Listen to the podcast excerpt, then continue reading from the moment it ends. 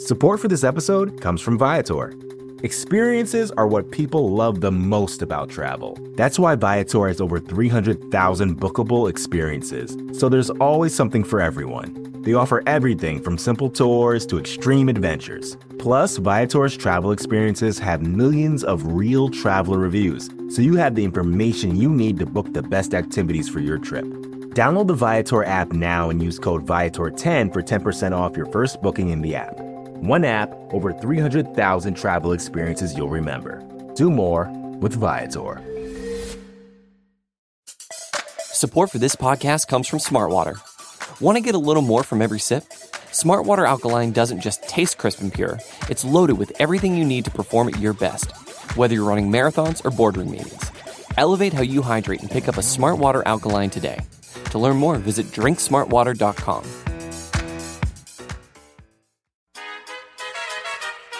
It's the Mixed Martial Arts Hour with Ariel.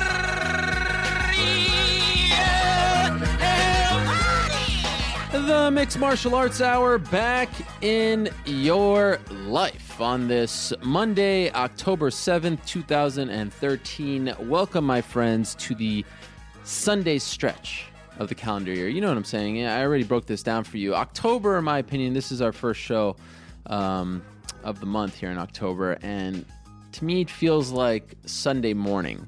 November feels like 3 p.m. on a Sunday, and then December is nighttime on a Sunday, and you know that work is coming, and you know you don't like January. You're not all that excited about it. This feels like, all right, you're still glowing from the summertime. You're still glowing from the beautiful weather in September and August. So that was Saturday night, but now you're kind of getting used to the fact that you have to go back to work tomorrow. And you usually go to work on a Monday, and now here we are doing our usual show on a Monday. You feel me? You get where I'm coming from? We got a good show planned for you all, and happy to be here. And you know what's interesting? One of our big guests on today's show is obviously Alexander Gustafsson. I was thinking about this. I feel like the fact that the UFC hasn't had a show for the last two weekends feels to me like it has raised the importance and the legend and the stature of that UFC 165 main event, because nothing has replaced it on the calendar. Now, once Damian Maia and Jake Shields fight this Wednesday in Brazil, we'll have something else to talk about, to analyze, to recap. But until then, it's still Jones and Gustafsson. That's the last thing that we saw inside the octagon, and I think that has made the fight even more special in its aftermath. At least that's what I'm thinking right now. That's how I feel. You're joined in the back, as always, by New York Rick, Alfred, Will, and Buzzkill kind of making an appearance here and there. We don't really know what he does these days, but he is somewhere in the house. And, of course, as always, we are taking your questions and comments. Hit us up using the hashtag TheMMAHour, or leave them in the post below. Like I said last week, we're giving a lot of love to the people who leave questions and comments on the website. So hit us up over there as well. Via Twitter, you can get these Topps cards, best one, maybe one or two this week. We're not sure. You heard about them. We've been talking about them for the last couple of weeks. So that's what's at stake this week. I'll run down the show for this week, and then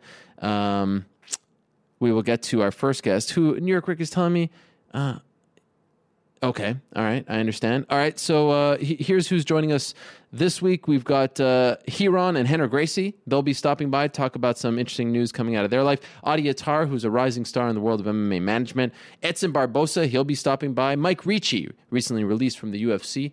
We'll be talking to him. And the aforementioned Alexander the Mauler Gustafsson. But first, let us go to the phone lines and welcome in a good friend, longtime friend of the show, UFC heavyweight veteran, former champion, Frank Mir, stopping by. Frank, how are you? I'm good, thanks. Thank you for coming on. I want to know, obviously, you were supposed to fight Alistair Overeem at UFC 167. We found out last week that's being moved to UFC 169 on February 1st in Newark. Why is that, in your opinion? I think this will give us more time to prepare. I think both of us just happened. It's a pretty important fight for both of us and a career.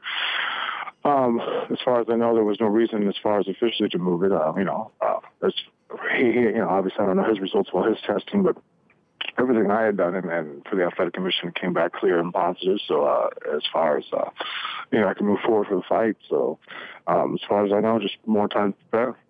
The UFC put out a release saying that the Nevada Commission wanted you to have more time coming off your last fight against Josh Barnett. Do you feel 100%? Do you feel like you need more time? You know, obviously more time just makes you better to prepare for an opponent. But as far as if it was a necessity, no, I felt fine. Did they make you do any special, you know, testing or anything like that for, you know, just, you know, concussions or anything? Like, was there anything that came out that said maybe this is a red flag, that maybe we have to keep this guy on the sidelines for an extra 2 months? No, nothing at all. So are you disappointed? You know, it would have been nice to have another fight before Christmas, but other than that, no, you know, just it's the way the fight game goes. People pull out due to injury or, you know, things get moved, shows.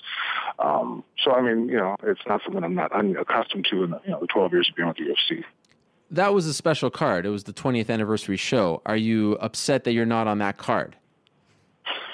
That was kind of a, you know, a nice thing to be a part of, but as far as, you know, once you're getting ready for a fight, you kind of like are so consumed with who you're fighting that as far as, you know, all the circumstances outside the octagon kind of fall to the wayside. Have you even started your training camp? I mean, when you got this news, did it even begin? Yeah, I was already in the middle of training. Wow. So what do you do now? Obviously, you're not like a week out of the fight, but how do you then take your foot off the gas, so to speak, and readjust for a fight that's now a little over two and a half months away? Just that, you know, obviously sparring isn't going to be put on the top of the list as far as the intensity, but just, you know, take a step back and just, you know, worry about doing training that's not going to cause so many injuries, and worry about more like, you know, looking to be long-term in the gym, not so much, you know, short-term. And by the way, when I say 2.5 months away, 2.5 months away from when you were supposed to fight in mid-November, of course. Will you spend time at Jackson's once again?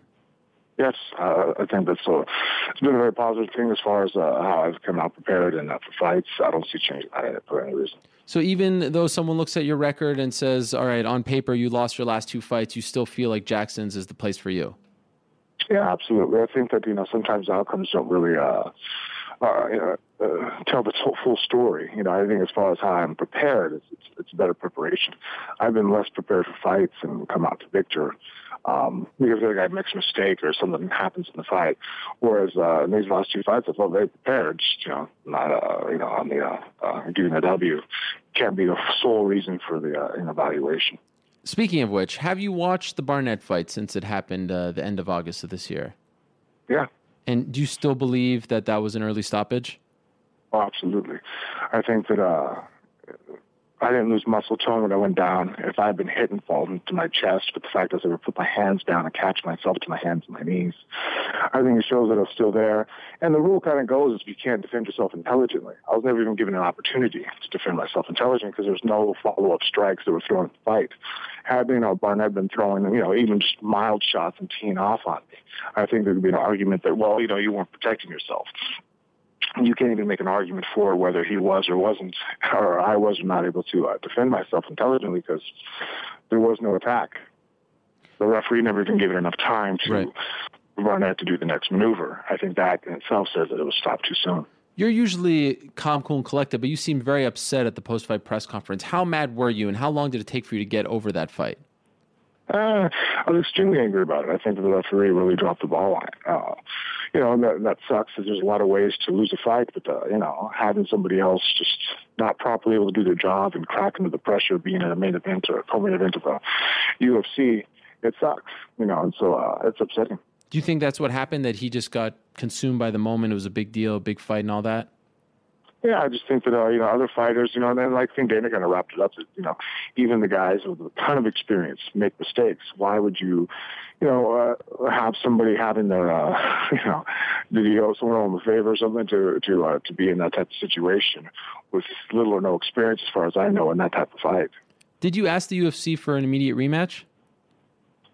No, I kind of know that I wasn't going to work out. I wasn't going to go pound my chest in that direction. I figured that I, you know, the decision that was made at the fight is if I want a rematch, I have to put myself in that situation to, you know, upcoming fights, not sitting there screaming and belly aching about it. You know, I'd be more proactive.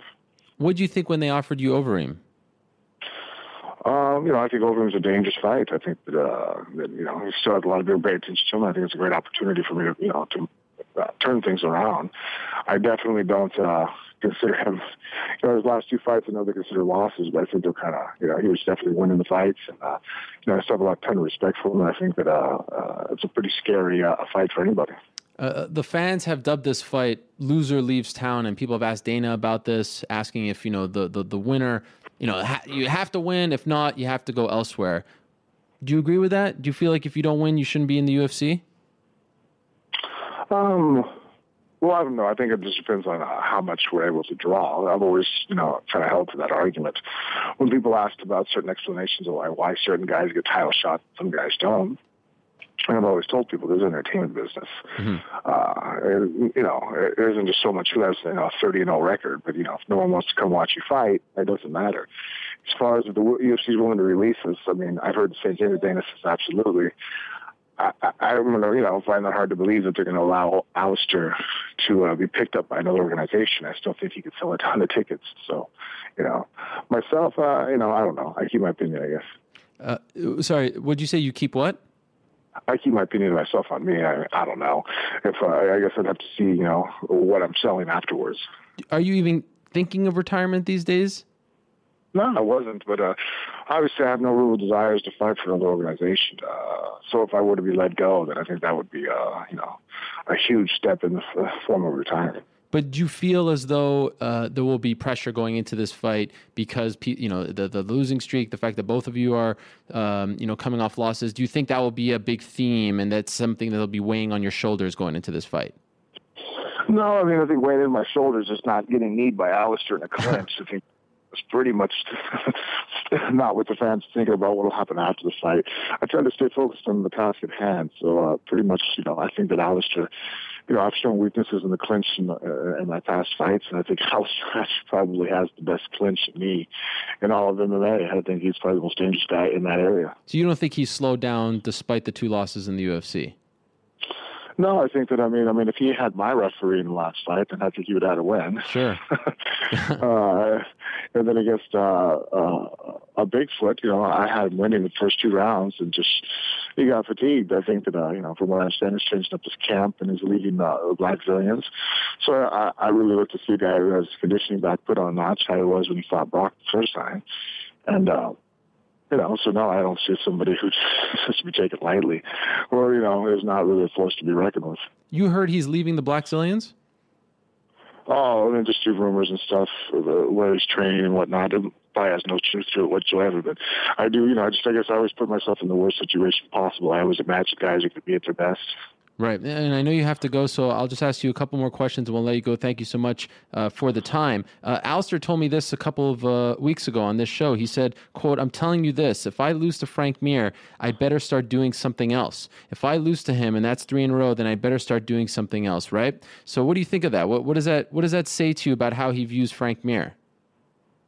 I don't know if it really views me, per se. I just think he says he loses three in a row, that he realizes that the UFC will have some truth behind the fact of letting them go. Okay, so you don't think that means that he feels that, you know, you're below him, and if he can't beat this guy, then he can't do this job? No, I didn't take it that way at all. I think if he was on a win streak and said he lost to me, he has to go find something else. I guess I gotta take that as insulting. But the fact that he mentioned the three in a row loss... and with everything else going on for the fight, I think he's just weighing in on what the circumstances of this bout mean and the total, you know, fanfare and what the UFC stating. Jon Jones will be the main event of that card. Does that work out for you? Do you guys even train together when you're at Jackson's? Oh, yeah, no, it works out great for me. It's actually a huge benefit. Okay, and final thing, Frank, I wanted to ask you, are you familiar with this whole thing that Danny Castillo started? I always wanted to ask you this, the Frank Mir face thing on Twitter, and what do you think of it? Do you like this, or does it annoy you? Oh, no, I think it's cool. I have no problems with it. I mean, it's something that my family and I, like, especially my wife, one of my kids does it or something. You know, it's always a laugh and we make jokes, and I've always took it in a positive light. So were they talking about the Frank Mir face before it even became a thing on Twitter? No, actually, no. Danny Castillo can take full credit for that.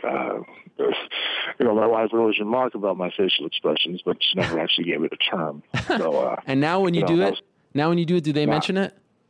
all the time. So I have this with my wife, and it's actually caused a few arguments to end in laughing. Because, you know, I'll say something, and, you know, obviously a remark will be made, and, you know, my facial expression will follow, and next thing you know.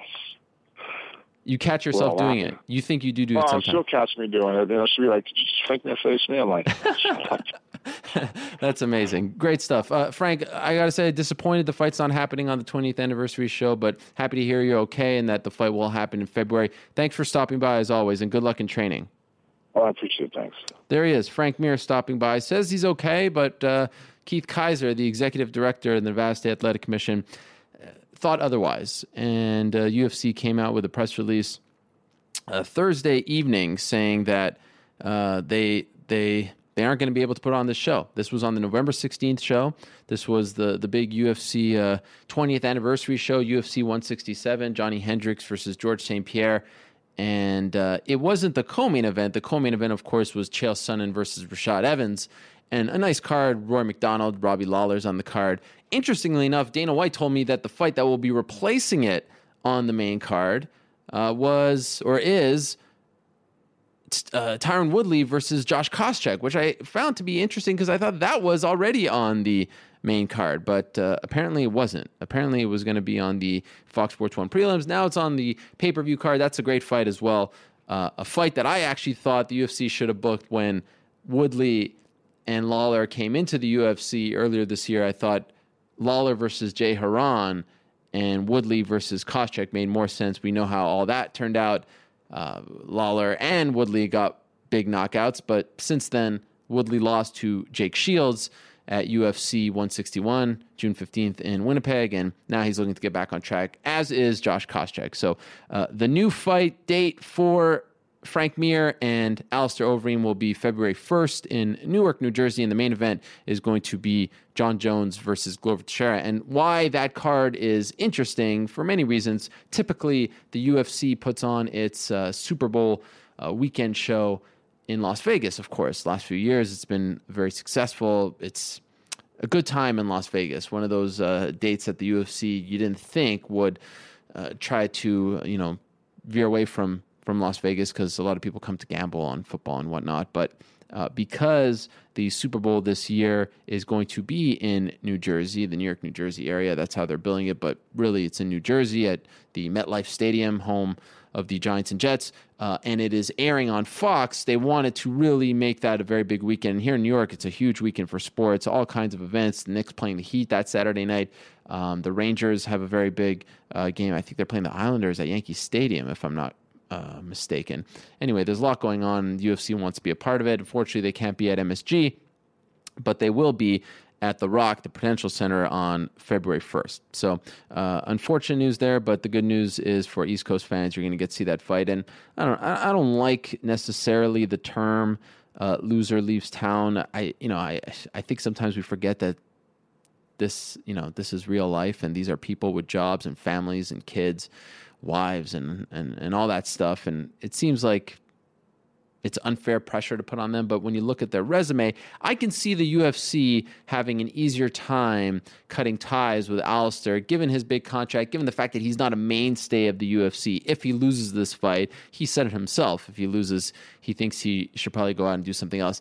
But with Frank, I feel like it's going to be one of those situations where if they feel like he can't cut it anymore, and remember, you know, he did lose that fight to Josh Barnett, but it was somewhat controversial. The Cormier fight, he didn't get beaten up, but it was a decision fight and somewhat one-sided. He did come back in the third, and Cormier seemed to be off his game that night. And then he lost to Junior Dos Santos. Prior to that, had won 3 in a row, defeating Krokop, defeating Nelson, which, you know, obviously is impressive considering how Nelson has been doing as of late, save for the Stipe Miocic fight, and then the big submission win over Big Nog. So I don't know. We'll see. If he loses, this will be his 4th in a row, but it doesn't sound like he wants to retire, and I think the UFC will tread lightly. He is a legend.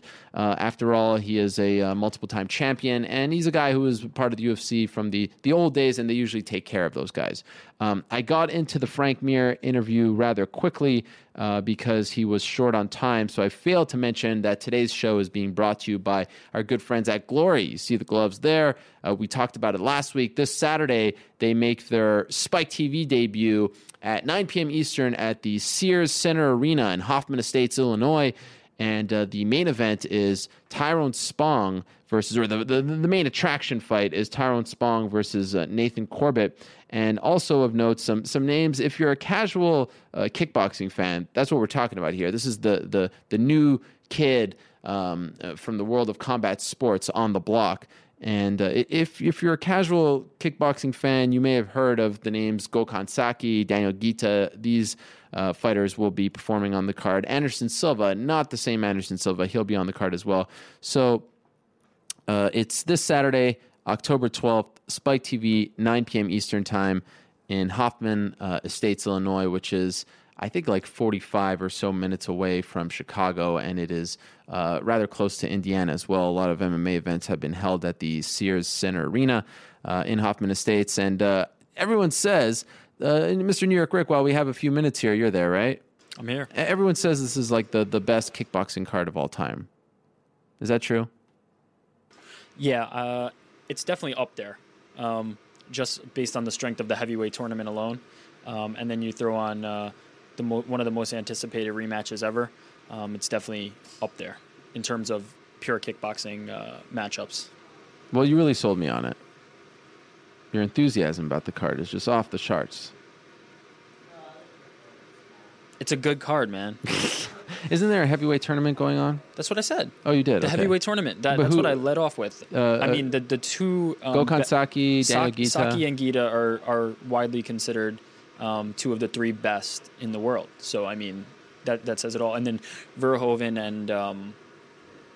and Anderson Silva are in the top 10 as well for heavyweights. So it's stacked. Isn't there a video of Anderson Silva, the MMA version of Anderson Silva, training with Verhoeven? Didn't I see that somewhere? That might have happened. I know it was in the morning report today. Was it? Yeah, I know. I know Anderson Silva was over at, I think it was King's MMA at some point. He was over in Europe training, so it's highly possible that he was training with some high level kickboxers.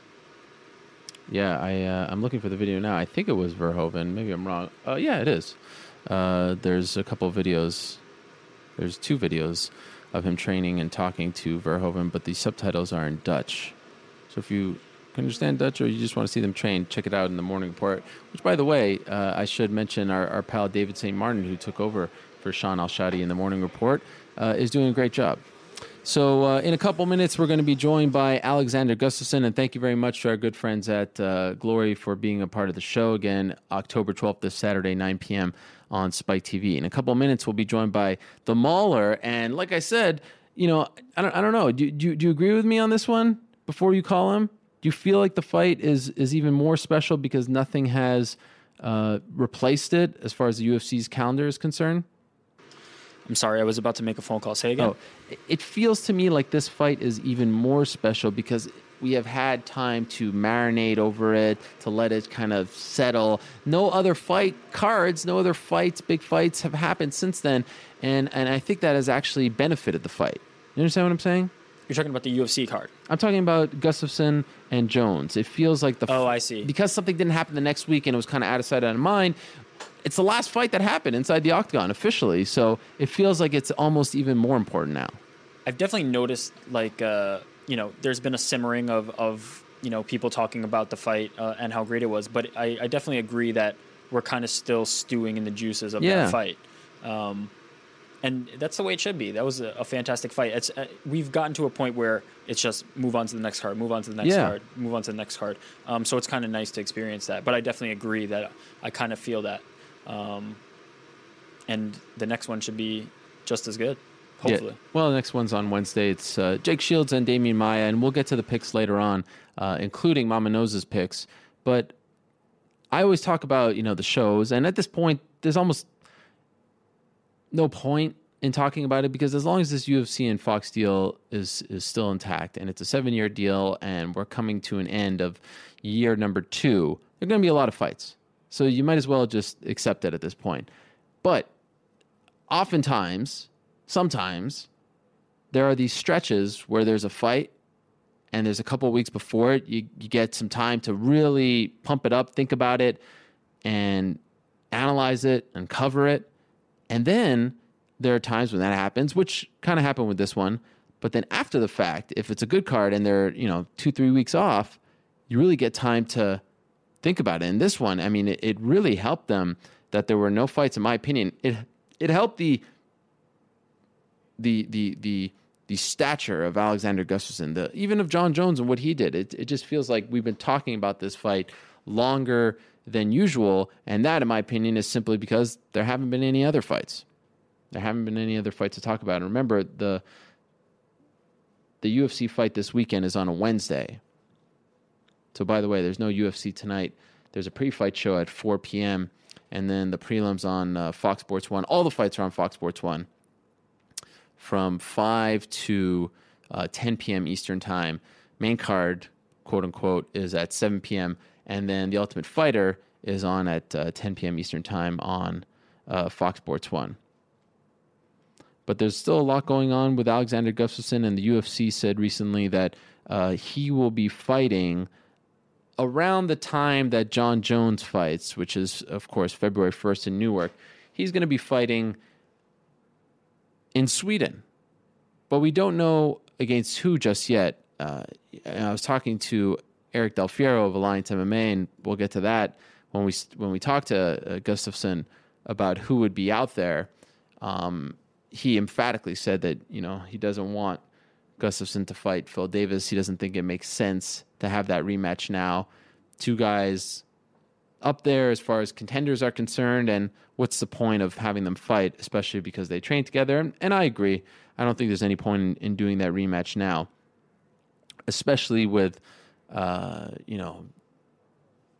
Cormier coming down to 205. And I still think it, I know his camp keeps saying otherwise, but I still think it makes a hell of a lot more sense for Mousasi to stick around at 205 as opposed to 185. There's a quicker path to the title, in my opinion, and I think that fight would make a lot of sense, especially back in Sweden where it was supposed to happen in April. But his team is very much set on having him go down to 185, and they seem to think that a win over Alir Latifi means more than a razor-thin decision win, or decision loss, I should say, to the champion Jon Jones, arguably the greatest of all time. Whatever, we'll see when he's ready anyway. There's also Little Nog, who's out there, who Gustafsson was supposed to fight in Sweden last year before Little Nog got injured and Thiago Silva replaced him. That was a very big moment for the Mauler, getting to fight back at home and in the main event of a UFC show, and beating up the veteran Brazilian. But Little Nog is getting married in November, and his manager told me that he'll be looking to fight early next year, so that might work out as well. For now, let's get the answers from the man himself, and let's welcome in the Mauler, Alexander Gustafsson, who is on the line right now. Alex, how are you? I'm good, thanks. How are you? I'm great. Thank you so much for stopping by. Before you came on, I was saying that it feels to me like this fight your fight against Jon Jones has become an even bigger story. The stature of the fight has grown because no other UFC fights have happened since then. So we've had a lot of time to think about it and dissect it and digest the whole thing. Do you understand what I'm saying, and do you agree with that? Yeah. It's been 2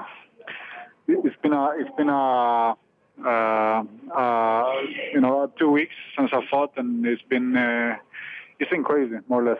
So when you say crazy, what do you mean? Like, do you feel like you're a much bigger star in Sweden after that fight, even though you did lose it? I'm in a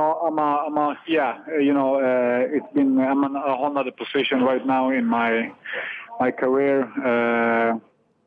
It's been a lot of media. I had a lot of Swedish fans, a lot of European fans, a lot of fans over the world, and it's been great. A lot of media, good media, and it's been a lot of things happening these 2 weeks.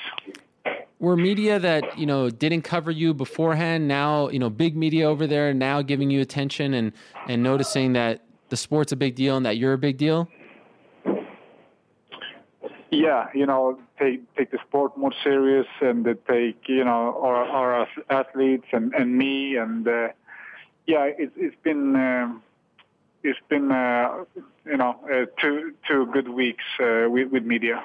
Do you think that anything would have been different as far as how people perceived you after the fact had you won the fight? Or do you feel like because it was so close, because you came off looking so great, so tough, so much heart, so much desire, and it feels like you've received so many fans because so many people sympathized with you, wanted you to win, thought you won, that it kind of ended up being the same thing. With the belt or without the belt, people perceive you the same way. Do you feel that way?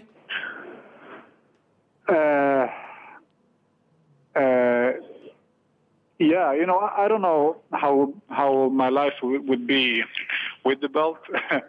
So, but yeah, you know, it's been just good things has been, you know, coming out with this fight. Just good things, you know, and you know, I just feeling so I'm feeling very, you know, very comfortable in my position. I just, in my mind, in my head, in my thoughts, I'm still, you know, when I think about it, I'm very disappointed because the belt for me is the most important thing. Nothing else, not the media, nothing else. Just the belt, and I didn't get it with me this time, so I'm disappointed. But the whole thing around it, it's been great.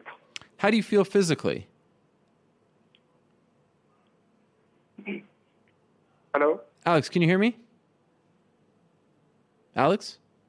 Did we lose you? Yeah, I hear you. You hear me. How do you feel physically? I feel good. I'm back in training, staying busy here, try to, you know, work, build my body again, you know, make it strong. And yeah, I work a lot of my techniques, and yeah, so I feel good. Did you take any time off after that? Yeah, I've had a week or, you know, 10 days off, and now I'm back. I'm just, you know, it's easy training. It's not camp training. It's just, you know, having fun and, you know, enjoying the training right now. How many times have you watched the fight since it happened? Just once, not even. I didn't even watch it for the full fight. Just really, almost one time. Yeah. Why not? No, I've had a tough time to watch the fight because I lost it, and they will take it. You know, a certain time for me to you know, have the, you know, have the, I don't know what to say, but to have the. To watch the fight, you know, it's I don't feel so good, you know, because I lost, and I'm probably the planet's worst loser ever, and it just takes time for me. So there are a lot of people who still think you deserve to win the fight. Are you at all intrigued to see? All right, let me try to score this thing and see if I really did deserve to win it. Yeah, you know, like. You can say, you know, people can say that I won the fight, that I didn't win the fight, and, you know, I won the scorecard and everything. But, you know, it's all up to judges, and I didn't do enough to win the fight. And that's enough for me. You know, that's enough for me. I don't need to know anymore. I would just feel a little worse knowing anything else. So it's but, you know, I love this fight, and it's just going to make me stronger. And, you know, John, you know, he can fight where he wants to fight, and he can take forever. But I will be around him all the time, and I will be ready for another fight with him. You know, he told me that he watched the fight. This was last week that he watched the fight, you know, over 10 times, and he thinks he decisively won at least 3 of the rounds. And a lot of people were upset after he said this because he said that now he thinks it's time to move on, and then they gave him a fight against Glover Teixeira. Did you hear these comments, and what did you think? That he was saying that he doesn't think the immediate rematch is the right call, that he should fight someone else next? Yeah, you know, he can say whatever he wants to say. The thing is, I'm not done, and I'm not. happy how everything ended. So I want that belt. That's my big goal. And, you know, it's... I will have my rematch, and I will get that belt one day, and he knows it too. And, you know, so no, I can't wait. Do you think, you say he knows that too, do you think he's trying to duck you, you know, to put it bluntly? Sorry? Do you think he's trying to avoid you? Do you think he's trying to duck you? I don't know. I don't think John himself... And I will try to duck me. You know, he's a fighter and he's a champ. So I have a hard time thinking that he will try to duck me or anything like that. You know, we're both professionals, but you know, let's see. You know, it's all up to the UFC, and they want him to fight Glover, and you know, I want to see that fight and. And then I'll probably fight someone else. I don't have any name yet or any place, but you know, I'll be around all the time, and I'll be ready for John when he's done when the fight is over with the Glover. And we'll get to that in a second. But I'm just wondering, were you hoping to get the rematch? Like I know what you said to me after the fight, but did you think deep down that they were going to do it because it was so close and so many people loved the fight? Yeah. I really thought so, and in my head, it was a done deal. But now we are in this situation, and I'm just waiting for my opponent. How disappointed were you when they told you you weren't getting the rematch? I was disappointed. But you know, it is what it is, and. You know, that won't stop me. I will fight whoever the UFC gives me, and after that, I'll be more than ready for a title fight again. Are you rooting for John to beat Glover so that you can get the rematch against him for the title? Yeah, you know, it would be a great fight. No one should like say that Glover, you know, count him out because he's a strong guy. He hits super hard, and he's just a strong guy. But I think Jones has too many tools for Glover, and I think he will beat him. And you know, for me, the big goal is the belt, and you know, fight Jones again and take the belt from him. That's my dream. Did the UFC tell you, you know, flatly that if you win your next fight, you're fighting for the belt next, no matter what? No, they haven't. I just know that I will fight someone else and not Jones. So. I'm just waiting and see what that opponent is, and and I'll be getting ready for that one. In Sweden, right? I don't know where it's going to be. I heard rumors Sweden, and but nothing is said and done. Nothing is confirmed, and so I'm waiting, and I will fight whoever and wherever. Do you have a preference? Do you have someone in mind that you think makes sense for you next?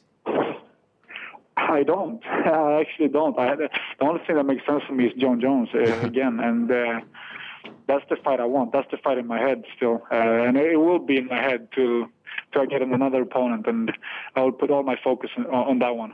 So I don't have any preference and nothing like that. You still think about Jon a lot? You know, 2.5 weeks later or so. Yeah, you know, I think about the belt, and I think, you know, it's been a lot of thoughts these 2 weeks, but you know, I have to move on and focus on my training and what I can do better. And speaking of your training, there was a report that came out last week that said that you are no longer going to be a part of Alliance and you're going to stay in Sweden to train. Can you clear this up for us? Is that in fact true? No, not at all. You know, I'm still part of Alliance. You know, my gym here, All Stars Training Center here in Stockholm, has a close relationship with Team Alliance. You know, we work together as a team, and I will. I'm based in Stockholm. I train in Stockholm, and that's what I will do. But I will still go with San Diego, and for short period of times, and. You know, and Eric DeFiero, the head coach of Team Alliance, will still be in my corner. He will still have a close relationship with my head coach, Andreas Michael, and, you know, just as it's been the last year. So, and this is how it will be in the future, too. They put a quote out that people translated saying that you didn't want to be training with Phil Davis because one day you might fight each other again, and you didn't think it makes sense. Did you say that? No, I didn't. Huh. I didn't. Wow. So that's not true at all. We're close friends. We are teammates, and I prefer not to fight him. If the UFC wants us to fight for a title, or who knows what the future will bring. We will take that question then. But I will not fight Phil Davis if it's up to me. So you're still part of Alliance. All that was BS. Yeah, I am. It's just that I'm training in Sweden. I'm based in Sweden, and this is where my home is. And we still have a close relationship with Team Alliance. So.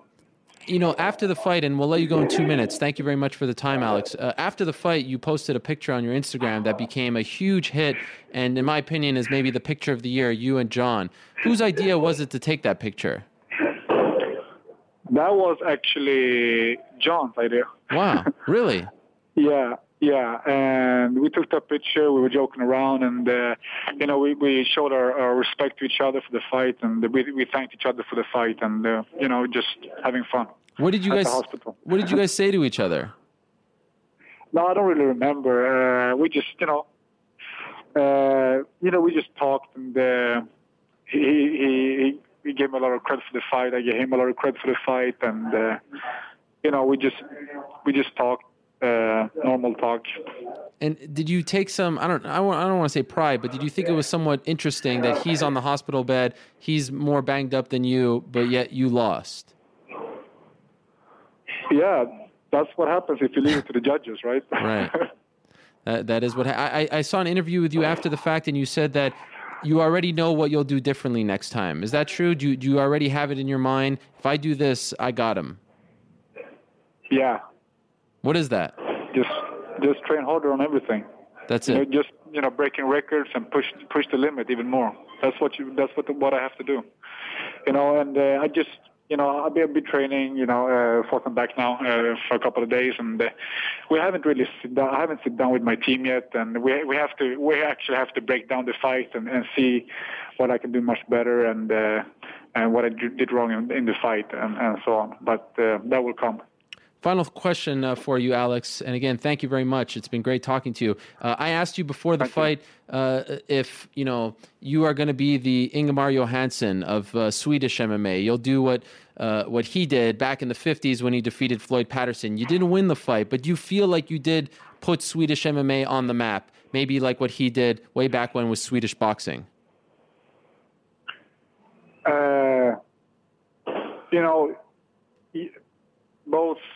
Both yes and no. Yes, because I am in a whole other position. It's been huge. The MMA has been a huge hit in Sweden. It's been on the biggest media, the TVs, and so yes, in that way. But at the same time, no, because Ingemar Johansson he took the belt and I didn't. So I wouldn't say that I did what he did. But the MMA is much bigger here now, and it's just getting bigger. So it's the future looks very good. Well, I speak for everyone. I hope you do get another shot, and I think you will get another shot. You deserve it. I'm still in awe of you. I'm still in awe of what you did there in Toronto on September 25th. It was unbelievable, and you should enjoy everything after the fact, and hope to see you back in the octagon very soon. Thank you. Appreciate that. Thank you. All right. There he is, the Mauler, Alexander Gustafsson. I said September 25th, September 21st, UFC 165. Getting my dates all messed up, but I really am. I was watching the fight last night, and I think it's one of those rare occasions where the guy loses the title fight, but his stock just so much higher than it once was. For Alex, you just view him differently. A lot of people didn't give him any respect, didn't give him any shot going into that fight, and you just view him differently now. You just see him in a whole other light. He is a superstar now, in my opinion. This guy stood toe to toe with the best fighter today, arguably the greatest of all time, and I say that even though he doesn't have the amount of fights and title defenses that one Anderson Silva or George St. Pierre has, but in my opinion, he has defeated tougher competition. That is Jon Jones. Stood toe-to-toe, had a chance to defeat him, you know, the thing was essentially tied going into the fourth, in my opinion. For a guy who had no shot, who was such a big underdog, that no one was, you know, thinking it was going to even have a chance to go two rounds with Jon Jones, the way he handled himself after the fact, the way he handles himself now, you know, 3 weeks later, it's just great. And I'm very curious to see who they match him up with next. I'm very curious to see if it will be in Sweden. And if so, how will the Swedish fans react to Alexander Gustafsson? We know he was a big deal. Those first two shows that the UFC put on in Sweden were massive deals. Unfortunately, for the second one, he couldn't fight. 11th hour, gets cut. Alir Latifi steps in. But those shows were big and sold out. Could they do it in a soccer stadium this time? Probably not in February, but you get my point. The man is a very big star, and I think it's great that he's still somewhat with Alliance, but you can kind of understand what he's saying. Especially if he's fighting at home in Sweden, kind of makes sense to, you know, keep training at home. But, you know, Alliance certainly helped get him back on track after the loss to Phil Davis at UFC 112, and I think it would be somewhat of a shame for him to, you know, break up with Alliance, so to speak. But just a great fight, and I'm happy that there have been no UFC fights since then, so that we can really give it the respect and attention that it deserves, because in my opinion, it is still the fight of the year, and it is still, in my opinion, forget fight of the year, best light heavyweight title fight, best fight period. Interesting that he hasn't watched it really in its entirety since. I get that, 100%. I have a hard time watching this show after it's done, especially when I feel like it's a, you know, subpar show. Point being, it's hard watching your work when you feel like you fell short. Obviously not comparing a regular Monday show to a UFC light heavyweight title. You know what I'm saying. Here come the haters. Let us move along. Let us discuss Mike Ricci, who will be joining us in a matter of seconds here. He last fought on that same card, September 21st in Toronto, UFC 165, he fought Miles Jury and lost to Jury. And after that, the UFC decided to release Ricci, who ends his UFC run 1-2. Of course, the last time prior to UFC 165 that he fought, he defeated Colin Fletcher in Montreal, in his hometown of Montreal. Lost tough 16 finale to Colton Smith. Did get the knockout of the season award for that season that was coached by Roy Nelson and Shane Carwin. But after that fight in Toronto, parted ways with the UFC, and now we welcome him in via the magic of Skype. There he is, Mike Ricci. Hey, Mike, how are you? Good, man. How you doing? I'm doing great. So, like I said, unfortunate news for you, you know, getting released from the UFC after the loss to Miles Jury. Were you surprised when you found this out? Well, I mean, I felt it could have went either way, you know. I don't really disagree with the UFC and with their decision. I understand the circumstances, and they have to, you know, they have to make decisions, tough decisions. And I feel like, you know, coming out of Tough, they had a lot of expectations for me. They gave me some big fights, and they didn't really work out the way they wanted to. So, you know, that was the decision they made. You look at that last fight. What happened there? Because the fans were obviously not very happy with it. They were booing, even for Miles, who had the victory. Why did it turn out that way, in your opinion? In all honesty, I mean, the fans are getting more educated, but hopefully this can further educate them. The fight really takes place months before, you know, it actually happens. Like, me and Miles, our training happened months prior to that, and the fight happened 1,000 times over in the gym. And I think the way that he trained for the fight and the way that I trained for the fight, you know, he really wanted to counter a lot of the things I did. He really knew what I was going to do, and I knew what he was going to do, and I was trying to counter him. And I think it just created a stalemate. So, you know, that's what happens. Guys train a certain way, and then fight night, the way they trained, it's going to, you know, show in the fight. And the fight is a direct product of training. I think that me and Miles kind of just canceled each other out. When I'm wondering, you know, the crowd is booing and people are getting restless. Do you hear that? And what are you thinking when you hear that? Yeah, I heard it. And a few times you know, it was going to get the better of me. I was saying to myself in the cage, I was like, you know what, I'm just gonna knuckle up, you know, and go at this guy and start a war. And then I realized that you know, Miles is a high-level fighter, and if I did that, I probably would have made myself look even stupider, you know. So I tried, you know, to implement something, to look for something, but there really weren't very many holes in his game. Do you feel like if you would have done that but still lost, you would have had another shot in the UFC? I think so, but at the same time, I could have done that and gotten knocked out or finished, and then, you know, really been in a bad spot. But regardless, I think that the fights are a direct product of training, and I really believe that coming out of the tough house, that was my issue. I think that we fought with a sense of urgency, considering everyone was a lot larger than we were. Mm. And when I got out of the house, I felt all the advantages that I gave up physically, reach and size and all of this stuff, I gained back at lightweight. So I felt like there wasn't as much urgency. I felt like I can play my game and I can try to pick guys apart and you know, take my time. I felt like I wasn't as in danger as I was at welterweight. And I just think that mentality and that type of training ended up, you know, giving these lackluster fights that ended up happening. So really this is more about me, you know, fixing my problems, not really worrying about Jury or who's next or who's after that. So does that mean you're going back up to 170? No, I'm not going to go back up to 170. I just feel that the approach that I took to my training at lightweight wasn't the right approach. If you think about it, you watch my fight with Fletcher or with Jury, you know, I was never really in any sort of danger at any time. I think I might have got hit once in both of those fights. So, you know, I don't think that I'm fighting guys who are better than me. I don't think that Miles is better than me. I don't think Fletcher is better than me. I think I'm a better athlete than the both of them and a better fighter as well.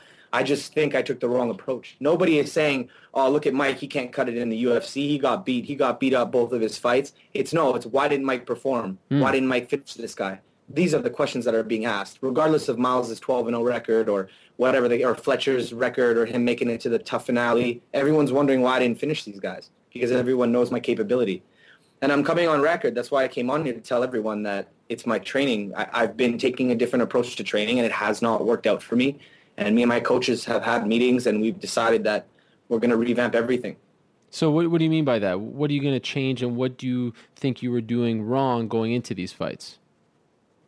I think I took more of a calm approach to the fights. Like I said, there was no sense of urgency to finish this guy and get rid of him right away because we felt that we had a reach advantage, a size advantage, and technical advantage. So we were saying, you know, we don't have to rush things. We don't have to go out there and take risks. We can just, you know, pick our guys apart and stuff. But I don't think that really meshed well with my style of fighting. If you watch, you know, in the last 12 months, you know, I've put on a pair of UFC gloves 7 times at welterweight and lightweight, and I don't think you've ever really seen anybody move forward on me and try to put anything on me, you know. No one's ever tried to scrap with me or beat me up. You watch all 7 of those fights, regardless of the weight, everyone always backs up when they fight me. So I think that I should have taken advantage of that coming down to lightweight. I should have imposed myself a little more, but instead I tried to play, you know, not necessarily safe, but I just tried to play the game a little more. And, you know, sometimes, let's be honest, sometimes the TriStar team receives criticism for this. Sometimes people say that they, you know, it's a jab fest. The guys play it safe. You know, George St. Pierre, as you know, has received a ton of criticism. Guys like Miguel Torres, Kenny Florin, they've all received criticism when working with TriStar. Is this a TriStar problem in your opinion? Well, I really can't speak on anybody else or their style or what's really going on. I think it was a team effort. You know, we all work together. So it's not one guy who's going to come out and say, let's fight this way, let's fight that way. I think it's a joint effort, and we do take a technical approach, and you know, we have a system. So regardless of where it stems from or what the issue is, I'm really focused on myself.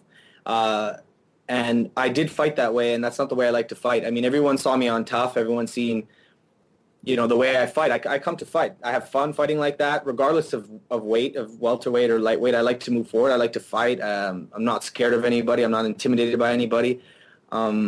So really, that's what I'm here to do, you know, is go back to the gym and work on the things that I need to work on as a fighter to improve. You know, I'm here to become a world champion. I'm not going to lie. I'm not going to say I'm here to have a few fights in the UFC and then chill out and retire. I'm here for a title, I'm here for a belt. So the only way to do that is to figure out what works for me and my system.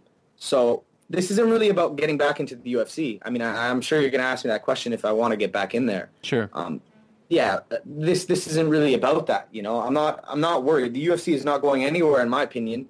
I think that organization is going to be around for a long time. So this is my opportunity to fix my problems. And would I have liked to fix them and put on these performances for the UFC? Of course. But that's not the case. So I'm going to go out and take as many fights as I would like to take, 2, 3, 4, you know, whatever it takes for me to figure out my system. But I do know that every fight that happens from here on in until I get back to the UFC is going to be a finish. I'm going to go on record and say it. I said it before The Ultimate Fighter. It's just that nobody wanted to listen to me because I wasn't really anybody. Right. I said it before The Ultimate Fighter. I said I'm going to beat everybody. Nobody's going to beat me in this house. And I'm going to say it again, you know, regardless of how many fights it takes me to get back in, I'm going to beat everyone and I'm going to finish everybody as well. Why did the release from the UFC bring this Mike Ricci back? Why didn't you say, all right, Colton Smith fight didn't go my way, I'm going to finish everyone here on out? Why are you saying this now and not a year ago? I think that, first off, the Colton Smith fight, not too many people know that I didn't really train for that fight. I tore my LCL and I had 2 weeks of preparation, and I really went into that fight unprepared and against a larger opponent. And once that fight was over, we went back to lightweight, and I think that was the issue of why we didn't change anything. We went back to lightweight, and we were like, well, all the things that happened at welterweight are over with now. We're in a lower weight division. Guys are smaller, you know what I mean, and they don't hit as hard and whatnot. So now we get to chill, and we get to figure out what we want to do. And I took the wrong approach. And, you know, I can't really say that the UFC and making more money and starting to live a better lifestyle made me less hungry. I don't think that that's the case at all. I just think it was poor management, you know, with training and mentality, in my opinion. And, you know, you say all that. Those are things you can't really, you know, touch. You can't say, oh, you know, my kicks were off, my jab was off, my foot movement, my head movement. These are bigger things than that. So how do you actually change them? The next time you prepare for a fight, how do you actually change them at that mentality? Well, here's the thing. I don't think that it was a mental issue. I didn't show up into the cage. Show up to the cage, and you know, I'm scared. I'm nervous. I don't know what I'm doing. I don't want to be here. The fight it's too much for me to handle. The crowd. That was never the issue. You know, what happens in the cage is a direct product of training. People need to understand that. If you're going to do jumping jacks for 2 months, don't expect to do a backflip when you get into the cage. You're going to do a jumping jack. Right? So if I'm throwing a jab my whole training camp and a low kick, that's what's going to come out. And I think that the way I prepared was like that. It was very, you know, a counter style, defensive style. Let's shut this down. Let's shut that down. And that's what happened. I shut down Fletcher. He didn't do anything. I shut down Jury. He didn't do anything. It just became a stalemate. You know, like I said, no one came in there and put it on me for 3 rounds. So really what it comes down to is the physical aspect. I think that I need to get back to the things that made me successful. You're a young guy. We've seen what you can do in the cage on The Ultimate Fighter. Do you think it was the right move to cut you by the UFC?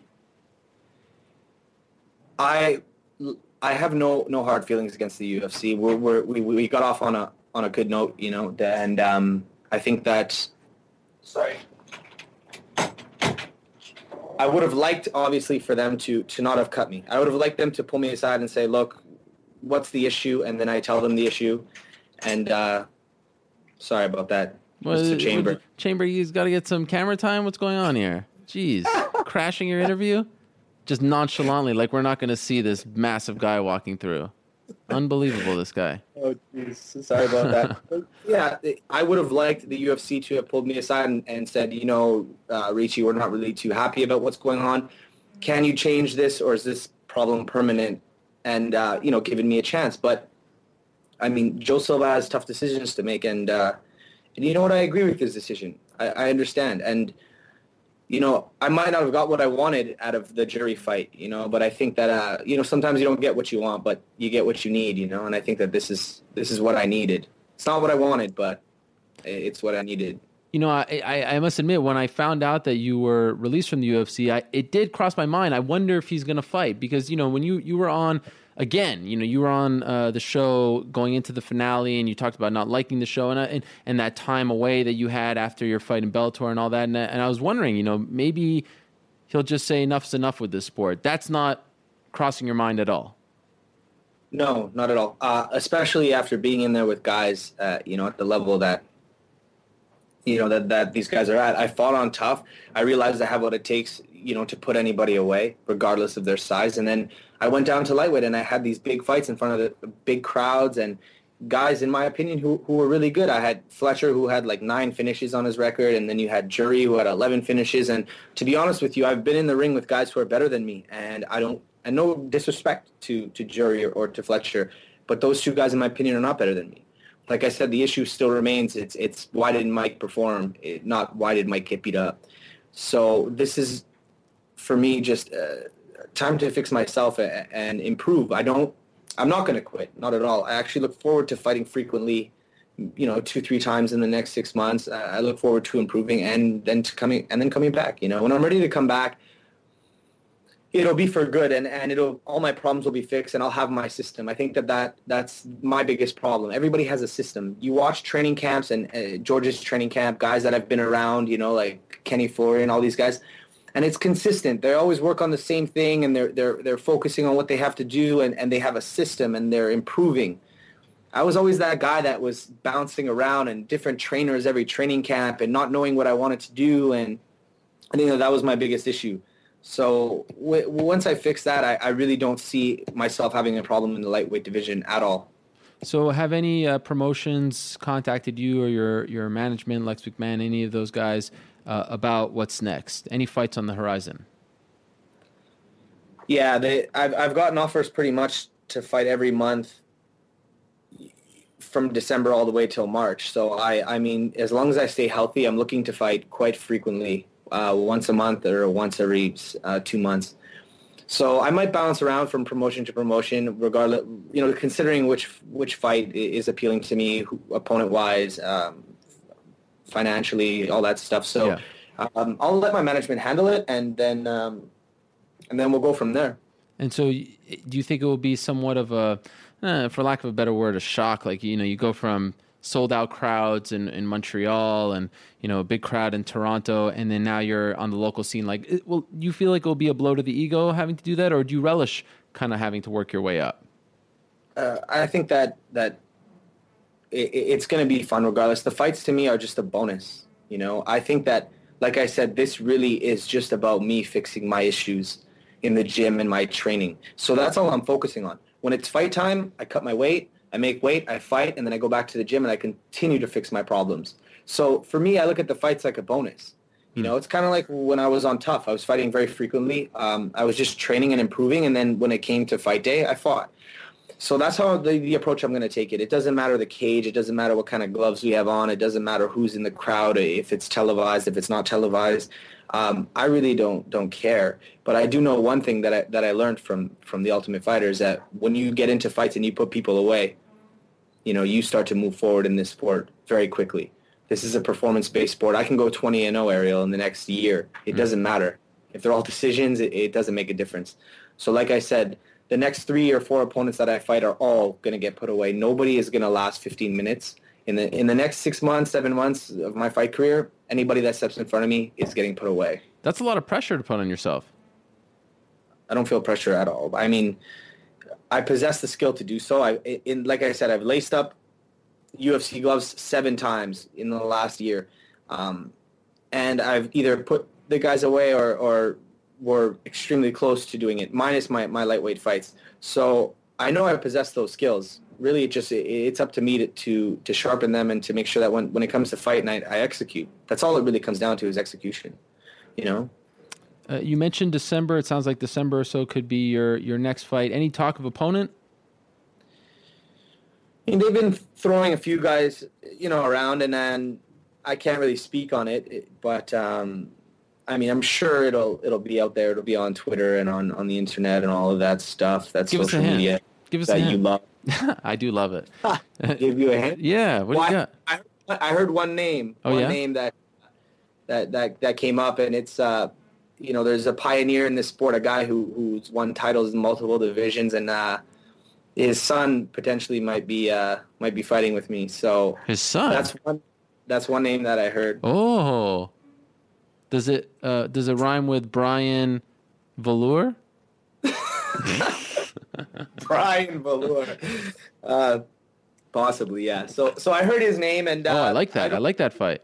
I heard Ryan Couture's name, and I don't really object to any fight with anyone. If he wants to fight, then sure enough, we'll fight. I think that's a great fight that the fans would want to see. Oh yeah. If Ryan's down, then I'm down. You know, we can mix it up. And we'll see. We'll take it from there, you know. And the next time I'm on your show, definitely we'll be talking about how I'm back in the UFC and all these lovely finishes that I got. All right. I will hold you to that. We're going to save this clip about all your finishes, and then we're going to play it for you when you make your return to the UFC. How about that? Perfect. Like I said, I predicted it before I went on Tough, and the only thing is that Ariel wouldn't have me on the show to hear it before I got on Tough. That's not true. You weren't even on Twitter back then, so I had no way to communicate with you. Of course, I could have went through Jonathan Chamberg, who probably would have crashed that interview as well. But now there's a lot more juicy stuff to talk about. So I'm happy to hear and see that you're in good spirits. I like this thing that you're putting on the record. All the finishes we'll be watching. We'll be monitoring it. We'll save this clip, and then we'll play it for you when you return. Good luck, my man, and we'll talk to you very soon. All right, Ariel. Take care, man. There he is. Mike Ricci stopping by. And we wish him the best of luck as he works his way back to the UFC. Says right now doesn't even care about UFC, no UFC, just needs to get back to that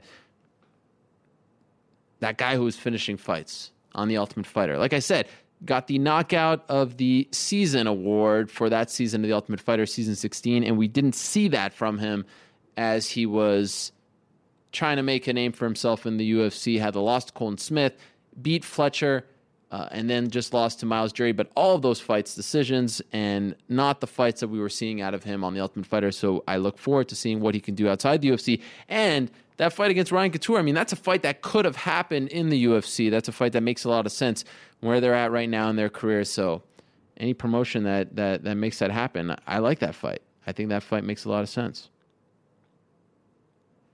In a minute, we are going to be joined by Edson Barboza. Very interesting. Edson Barboza is fighting Danny Castillo at UFC on Fox number 9. They had the press conference for the main card in Sacramento last week, and that is a great card. And the undercard is great. Edson's fighting on it. They announced last week, or actually last night, Pat Healy versus Jamie Varner. It's a tremendous card, one of the best cards of the year. Looking forward to it very much. The UFC returning to Sacramento. Let us go to the Skype machine once again. And there he is, Edson Barboza. Edson, how are you? Very good. How are you, man? I'm doing great. You know, I was watching an interview that we did together around a year ago, and you couldn't speak English at all. Now your English is great. Where did you learn to speak English like this? Man, I'm a little shy, but my wife helped me a lot. I'm a little lazy for learning, but I try. Well, you're doing great. And I also found out your wife is your PR agent. She's the one that contacted me. That's unbelievable. Yes, man. She's worked a lot, helped me a lot. That's my big partner. Your wife? Is that your wife right there? No, that's not your wife. That's your dog, right? Yeah, my dog is crazy. Your wife used to actually be an MMA journalist, right? Yes, exactly. She's a journalist in Brazil. She's worked for the biggest magazine in Brazil, Tatame. She's working in help for some magazines, you know. She's very good. How did you meet her? Long time ago, man. 9 years ago. She's trained Muay Thai. Started training Muay Thai in my gym. And she's trained. I look her a couple times, you know, just 9 years. Wow. And so it wasn't like an interview that she was doing with you. You were just in the gym training together. Yes. She's loved, man. She's very good Muay Thai. Really? She's very good, but she's asking me sometimes for fighting. You say, no, just me, not you. So, has she ever considered doing MMA? No MMA, just Muay Thai, because she's don't like jiu-jitsu, you know? Okay. She don't like the ground game. She's like just punching his face, you know?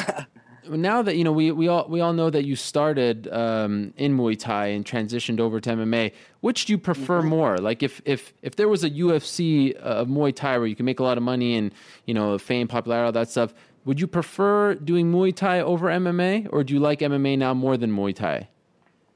Man, that's a hard question, you know? I started training Muay Thai at 8 years old. I trained Muay Thai my whole life, you know? But now it's MMA, it's a, you know, that's a new love for me. I started training MMA 4 years, you know? It's very, very new for me. But I love both, man. I love both, but Muay Thai, I think, is in my blood, you know? I think, I don't know, but I love both. Who got you into it at 8 years old? My daddy, because I'm young, I'm very active young, you know, I never stop. My daddy say, man, you need work something, you know, some soccer, some sport. Thank God my daddy put me in Muay Thai. Thank God I'm here today. When he did that, I mean, now speaking to him maybe after the fact when you became older, did he know that you might become a fighter? And is he okay with that? Like, because he's the one that got you into it, but now you're getting, you know, punched in the face for a living. Is he okay with that? Yes, because I think, I mean, I don't have a lot of options, you know, in Brazil. And I think my first professional fight, I'm 16 years old. The guys paid me for this, you know? But my daddy said, man, that's what you want? I said, yes, for sure. He said, keep going, man. He don't worry. He loved, man. My dad loved to watch my fights, give me the big sport. But my mom hates. My mom don't like. Never watch. Never. So what? How does she find? Was she just asks your dad what happened and that's it? Yes, that's it. She just ask you, Junior Edson, it's okay. She said, yeah, everything's fine. She's fine. But never watch one fight. Wow. Will she eat? Go ahead. My first Muay Thai fight, I'm 8 years old. She don't watch. Even when you were 8 years old, really? Yeah, it's 8 years old and just gloves. No shin pads, no headgear, just gloves. And was she mad at your dad for getting you into this if she's so against it? In the beginning, yes. She don't like, but right now it's conform, you know? Well, so like, let's say like the Terry Edom fight, like she knows after the fact that it's a great knockout, you won, no problems. Will she watch that after the fact or not even? No. Wow. She's not like never, because I think she think Jones knocked the guy out, but I think she think the guy knocked me out too, you know?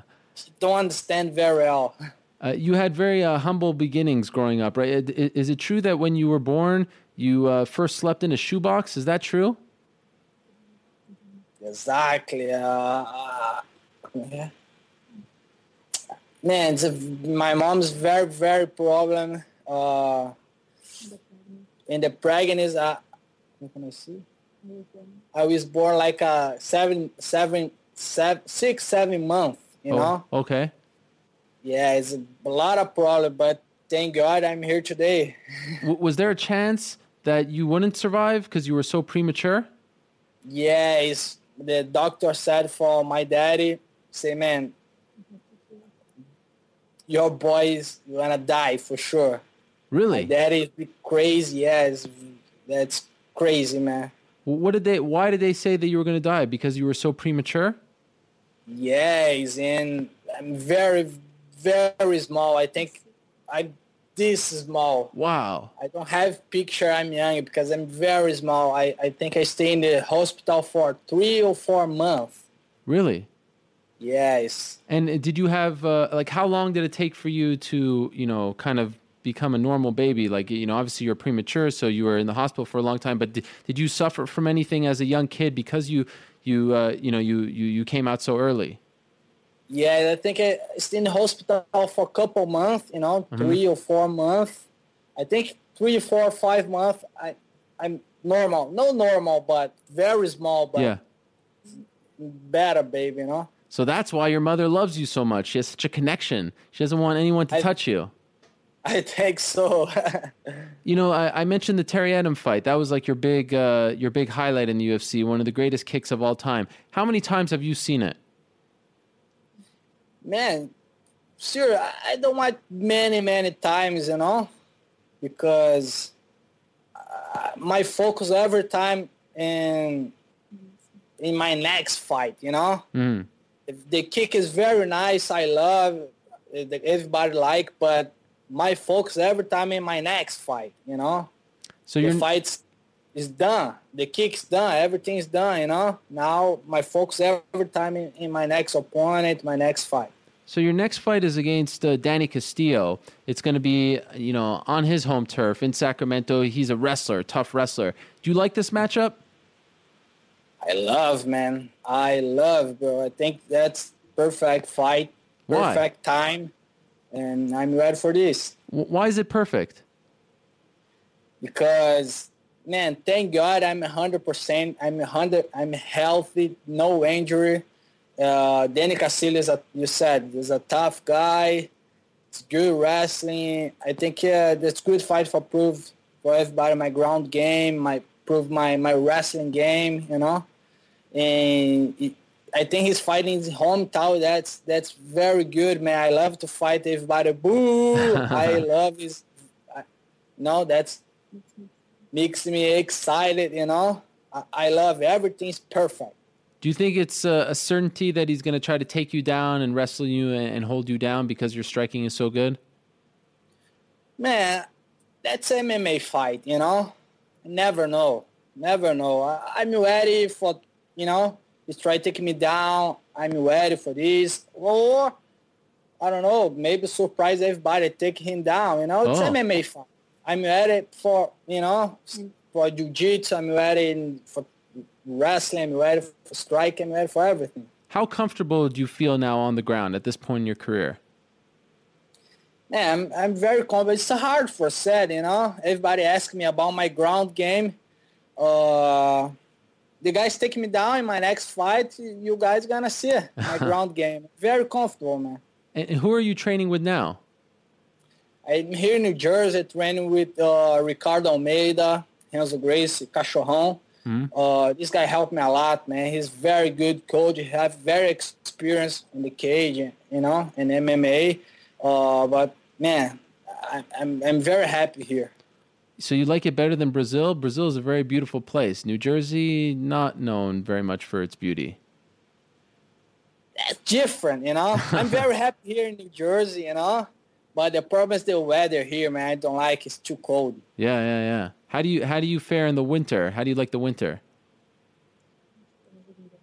Man, the winter for me it's so hard, man. Everything's hard, you know. For wake up it's hard, for train it's hard. Yeah. But thank God I'm fighting in December. December not too bad. I hope it finish the fight and go to Florida for a couple days, you know. So you mentioned you always look ahead, but I want to ask you about your only loss. That was to Jamie Varner. You know, what was the biggest thing that you learned from that loss? Because it was a very big shock for everyone. No one expected it to happen. When you think about it, when you look back on the fight, what do you think? What's the big lesson you learned? Man, I'm learning a lot, bro. Because everybody every time said, you lose, you know, you step back in your career. For this fight, I lose. I give true step in, you know. Because I won my couple fights, you know, 10 win. For me, everything is good, you know. My train is good, my training partner is good, everything's perfect. But I lose the fight, I watch and say, man, that's not good, bro. That's not. I need to change something. I need change because I need more training partners. I need learn every day. I need, you know, and thank God, man. I think the time's all right for my lose for Varner, and it's changed my life, bro. Now I'm sure, man, I'm better fight, much better fighter, much better man. I step in, you know. I learn every day here. That's it, different. What did you change? Change everything. Everything. Wow. Yeah, I before I live in Florida. Now I live more here in New Jersey. I train with Ricardo Almeida. I train with Frank Edgar, Mark Henry, Renzo Gracie, training elite wrestling. You know, I change everything. Change my whole camp. I change my team. Now I represent Ricardo Almeida. I change everything. And do you remember that feeling? And is that a feeling that you think about, you know, since then you're 2-0, that you don't want to feel that feeling again? Like, do you use that as motivation, as a drive for you as you prepare for your next fight? For sure, man, for sure. Now, because that's a little different, because now I know, man, I work very well, you know, I work perfect, you know. I watched a couple of fighters ago. I don't work like that right now, you know. And I try every day better, you know, right here. I learn every day. I think that's more important. I need my body, my mind, I need to learn every day in jiu-jitsu, in boxing, in wrestling. And right here in New Jersey, I learn every day, man. That's very important for me. I had heard that they were talking about some big fights for, you know, maybe Josh Thompson before he was supposed to fight Pettis. I heard Khabib's name come up. How serious were these talks, and were you disappointed that you didn't get maybe a bigger name than Danny Castillo next? Man, Danny Castillo is a big name, man. Okay. I think. But, man, I think I'm very excited for fight. I don't worry about my opponent, you know. I talk to my man, they say, man, please, I need to fight. It doesn't matter. My opponent, I need to fight because, thank God, I'm 100%, no injuries. I'm 100% healthy. I need to fight more soon as possible. And Daniel Castillo is a good fighter. I think it's a good match, you know. I know it's a point because he is good. We had Anthony Pettis, the lightweight champion, on the show last week, and he was saying, man, you know, right now it doesn't feel like there are a lot of big contenders at 155. There's Josh Thompson who he's fighting, you know, maybe TJ Grant, but there's not a lot of people.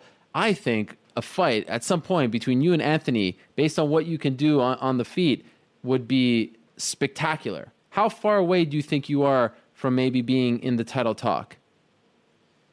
Man, I'm feeling serious. I'm not far away, man, because, man, right now I look the division, you know. I don't look many guys like a very close and very good close the title, you know what I mean?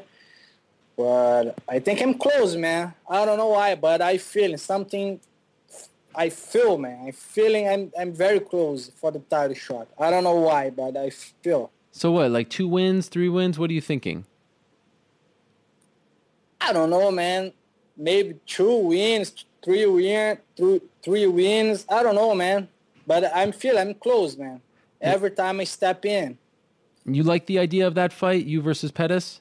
Do you agree that it would be an amazing fight? Of course, man. Of course. That's I think it's good fight. It's good for every, guys like good strikes and all. That's a good match. But let's say my focus in my next fight in Castillo, but me and Pettit's a good fight for sure. Edson, it was great having you on the show. Thank you so much for stopping by, and thank you to your lovely wife for setting it up. I think I heard her in the background, but you didn't need her. You did a great job with the English. Yeah, she's helped me a lot, but I try. I'm really try, but sorry my English, but no, I try, especially for talk to my fans. Thank you guys. Thank you for all support. And the next time my English is much better for sure. It keeps improving. I'll say to you, obrigado. Thank you very much. Thank you guys. We'll see you in December in Sacramento. Yes, thank you. There he is. Bye. Edson Barboza, one of the most exciting fighters in the UFC today. I am sure you have seen his unbelievable, one of the greatest knockouts in UFC history when he knocked out Terry Edom at UFC 142. And the man, since that loss to Jamie Varner, has won his last 2 in a row via very impressive fashion. Of course, remember Rafael Oliveira at UFC 162, those light kicks, reminiscent of his first UFC win against Mike Lulo at UFC 123, just chopping down that tree with unbelievable kicks to the leg. and Rafael Oliveira. We have some great pictures from Esther, our photographer. Rafael Oliveira just could not stand anymore. He was game, wanted to continue, but you can see that he had nothing in him anymore. And just one of the great, as you mentioned, Muay Thai specialists in the UFC, and now 2-0 and fighting Danny Castillo at UFC on Fox 9. A fantastic card. Fantastic card. That is a great card. That's not even on the main card. A very tough test for him, wrestler versus striker. And, we know what Castillo does and how gritty and tough he is coming out of that Team Alpha Male camp. And I think if he can get by Castillo, then he will... I think we should start talking about him fighting, a top 8 guy, a top 9 guy. Barboza versus Pettis. Now that Pettis is the champion, Barboza versus Pettis would just be a fantastic fight, in my opinion. Not quite there yet. Still has to work his way back up from the Varner loss, which was last July, not this past July, the one before in 2012. But I think he's pretty close. I'm just looking at what the other ones. Obviously, we know about Pettis, Thompson, Faber, McDonald, Condit, Brown, Mendez, Lentz, Jorgensen, McCall at 125, Lozon, Danzig, Castillo, Barboza, Gaslam versus McGee, John Moraga returns against Uwe Onama, Abel Trujillo against Roger Bowling, that rematch, Grade 1, Cody McKenzie, Sam Staff. That is an amazing card, December 14th at the Sleep Train Arena, formerly known as the Arco Arena, and again, I'm going with the Arco in Sacramento. Looking forward to that. All right, let's move along. Like I said, UFC returns this Wednesday in Brazil. Main event, Jake Shields, Damian Maia, and interesting guest coming up next. He is the president of Paradigm Sports Management, which I was saying to people recently, in my opinion, just blowing up as far as management is concerned in MMA, and just really gathering an impressive roster of clients, some very big names in the world of mixed martial arts. Obviously, Michael Bisping, Matt Mitrione, Jake Shields, Conor McGregor, an impressive client roster. And the man behind it all is our next guest. He is Adi Attar, and he joins us from Brazil right now. There he is. Adi, how are you? Hey, I'm doing well, Ariel. How are you? Thanks for having me on. It is a pleasure. Where are you right now? Actually, the Wi-Fi at our hotel went down, so I kind of walked down the street to a little mall and found an internet cafe. So I'm sitting here wearing some headphones, looking like you. I was initially planning to do the interview from my room. Well, you know what? That is why you are a crafty, smart manager. You think on your feet, and you find a internet cafe. Are you in Sao Paulo right now? Yeah, it's actually Alphaville, Baruari, which is outside of Sao Paulo. It's about 30 miles, I believe, from Sao Paulo airport. So it took about an hour with all the traffic, Monday morning traffic, Oh, gosh. So I just got in this morning, actually. So.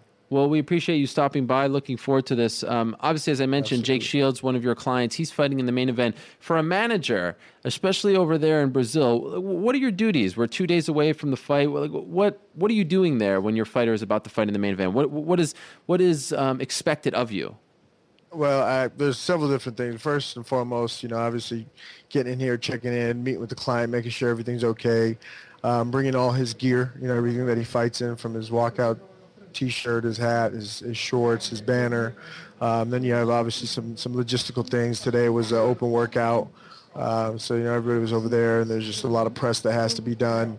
And then a couple meetings in between with whether it be UFC officials, media, sponsors, or industry heads, if you will.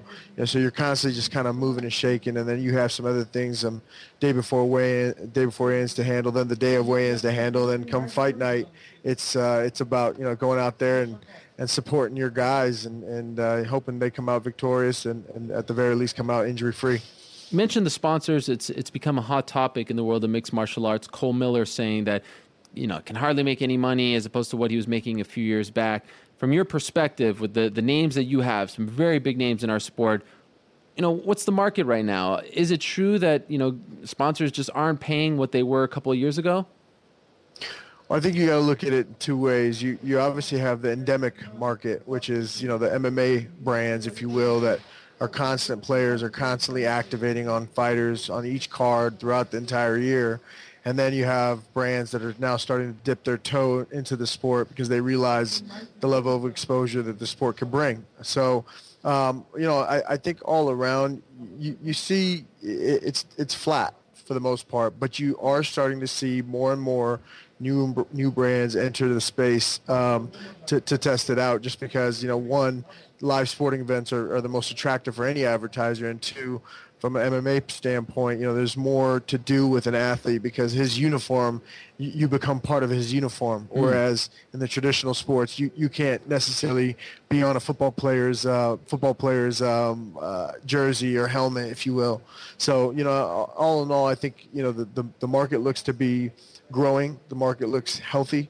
You know, people, it's instant gratification, right? Everybody wants an immediate spike in growth, but I think any good growth comes constant and slow. So one of those things, I see that this sport's, it's not going anywhere. And so when we look at it, you know, from a long-term perspective, I see it very healthy and a huge upside.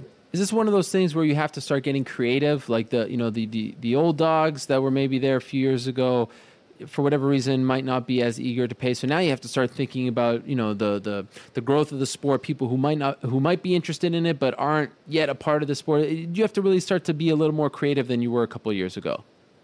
I think you always have to be creative. I think innovation is key, but at the same time, it's you know, creating a strategy whereby you're approaching not only the endemic market and the normal players, but then trying to go after those new players as well. So I don't think you could give one up and while going after the other. It really needs to be, you need to work your tail off and get after it and make sure that it's a efficient strategy. Someone like Jake Shields. For this fight, Fox Sports 1 main card, sponsor-wise, how much is he making? Obviously, I can't disclose that with you from a legal standpoint because I have a fiduciary obligation to my client, but he could share that with you. Okay. He's free to do that. But put it this way, for this fight, it's a little down just because the Wednesday card, and particularly with the endemic market, you know, the first Wednesday card from a, you know, viewership standpoint wasn't as high as a Saturday card. So because of that, and because it's still new, I think people are still testing the market. And so he did well. I mean, from a sponsorship standpoint, he's definitely making, you know, main event-esque range, and we usually give it a range depending on what medium the fight's broadcast on, whether it's pay-per-view, whether it's Fox Sports 1, you know, and whether it's even, you know, Manchester will be on Fox Sports 2, right, which is a new thing to test out as well, because that's completely something that the UFC hasn't done. They went from FX to Fuel to now Fox Sports 1 and Fox Sports 2. So we're kind of going to uncharted waters, and, you know, some of it is trying to lay a foundation and a baseline valuation no matter how the card does. So you could build upon that if it grows and you see a strong turnout in fans tuning in. You mentioned football. In a previous life, you were a football player. And my Al Bundy life. Exactly. By the way, did you play football with Ben Fowkes? I did play football with Ben Fowkes. Wow. Yes. Ben was my high school teammate. His nickname, and I've said this on Twitter and just jokingly, but his nickname was Crazy Legs Fowkes. Whoa. What does that mean? Where did that come from? He just running all the way. His feet, he just had like a fast turnover with running, and so we just called him Crazy Legs. I don't know how it came about, to be honest with you. We know we were in high school, but Ben was a hell of a player. He was an, you know, aggressive. Stop. Okay, now you're actually lying. I'm telling you, man. I'm telling you, Ben would come up and hit you, man. He'd come up and hit you. And Ben was training jiu-jitsu back then when nobody really knew about it. You know what I mean? At least in America, I should say. Right. Right. It wasn't as popular from a mainstream sports standpoint. But, yeah, Ben was into the UFC. So he's a good person, and he's a great writer now. I'm really, really proud of him and to the man that he's become. So was he the one that got you into MMA way back then? No, you know, I mean, I think just because growing up in Southern California, it's also part of our culture from, you know, our generation, right? Yep. From a sporting culture, I think, you know, friends watching it. Then I had friends competing in it.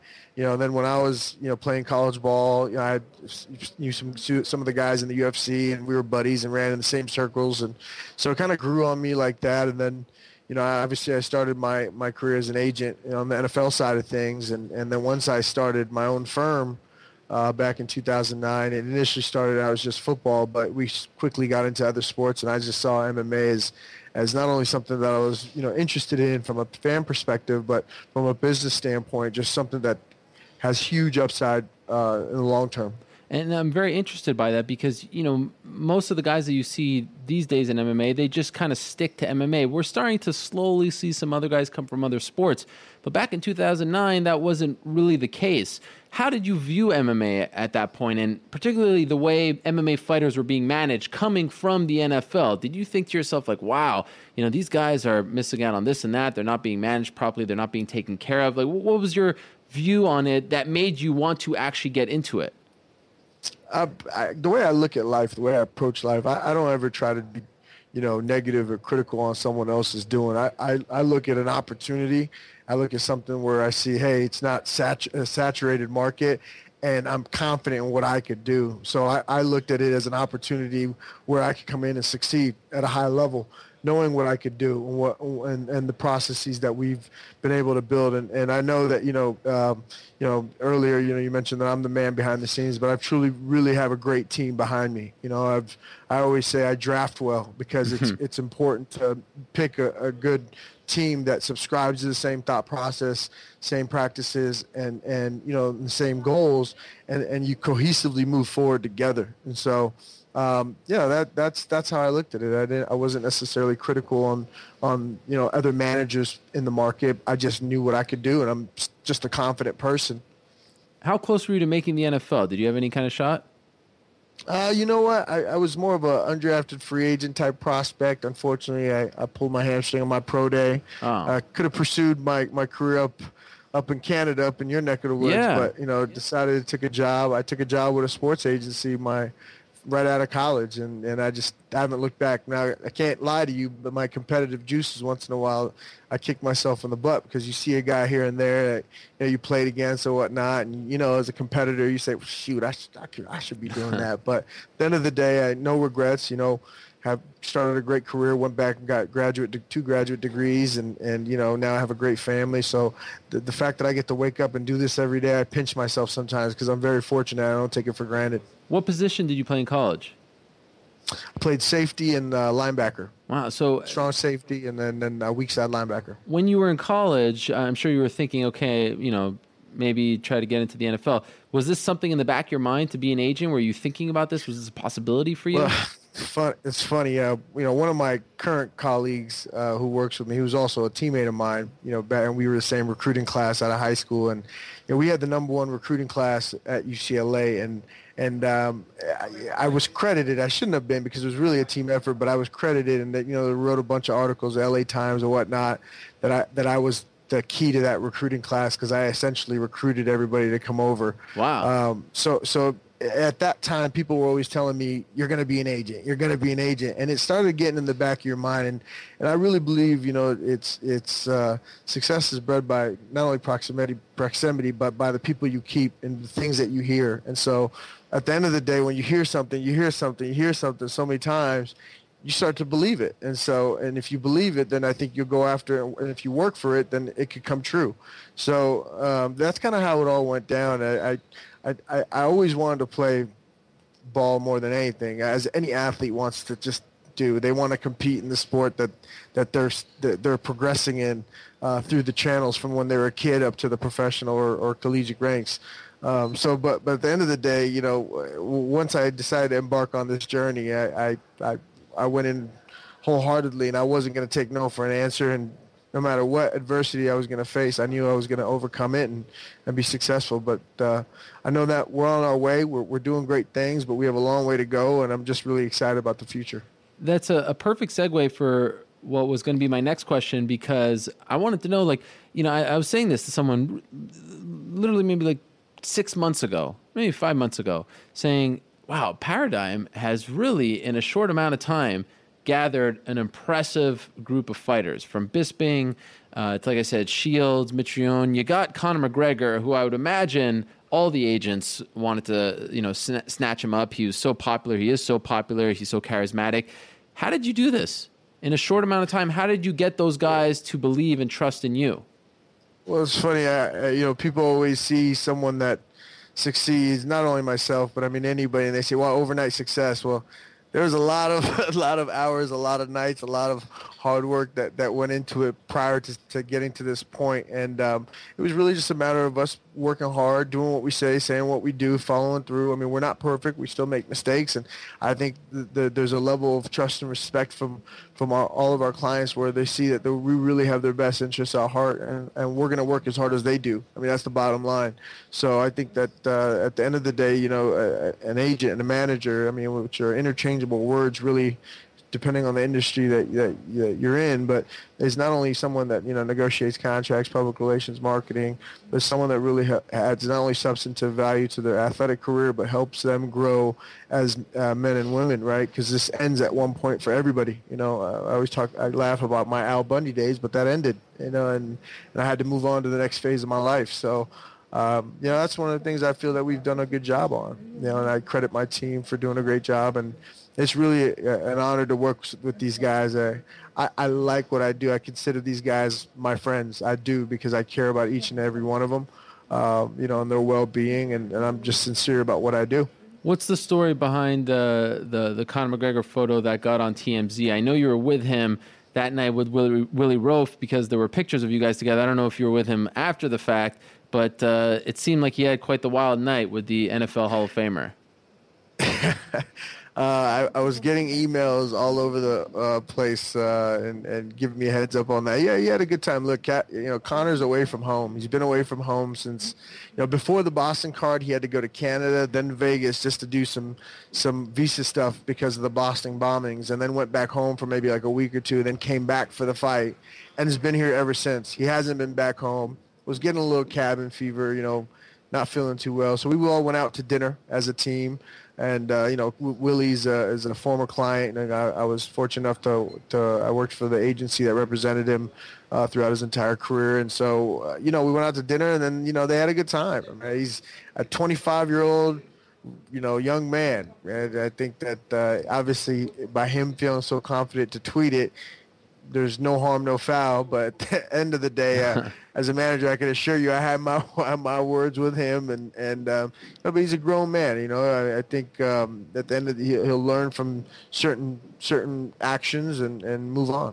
So right now, how much of your time is devoted to MMA? Because, you know, I see you all over the place. There's a lot of traveling involved. And then you look at your website, you still have baseball players, football players. You still rep Russell Martin, right, who's in the midst of a great playoff run right now. Yeah. Yeah, well, I mean, fortunate enough, I have a great partner who our managing director of baseball is Matt Colleran, who runs all baseball. So I'm more just a fan on that. You know, and him and I obviously have, you know, executive meetings on the direction of the company and things of that nature. But he runs the baseball division, and Russell's doing great. I mean, I think he's up for MVP right now. Just what a great story for the Pirates and what they're doing right now. And then football, it is busy for us right now. You know, we kind of scaled back from football a little bit last year just because MMA was picking up so quickly, and you know we had just gotten into the space a couple of years ago, so I had to really increase capacity. So we brought on some more people full-time, and we're really up to speed, and we're recruiting pretty heavily this year. So we'll see how this shakes up for this upcoming draft. We're excited about it. We're excited about the prospects, talking to some great young men, great football players. But I am busy. I mean, I just was, you know, on the road for football. I get back on Thursday, and then I'm on the road to Houston. Then I'm back. Then I'm in Dublin for one night, then Manchester, then I'm back, then I'm in Virginia, then I'm in Colorado. So these next couple months are definitely a lot of travel for me, but again, I wouldn't change it for the world, and it don't matter where I'm at. We're a global world now. I work nonstop. I could be in Brazil, in China, and Manchester, and I'm still working just as hard as I would be in Irvine. Yeah, you're doing, you know, this interview from internet cafe in Brazil. Your website is ParadigmSM.com, and you could see all your clients on the website. I want to ask you about three fighters, and then we'll let you go in a second here. What is the latest on Matt Mitrione? Will he get another shot in the UFC?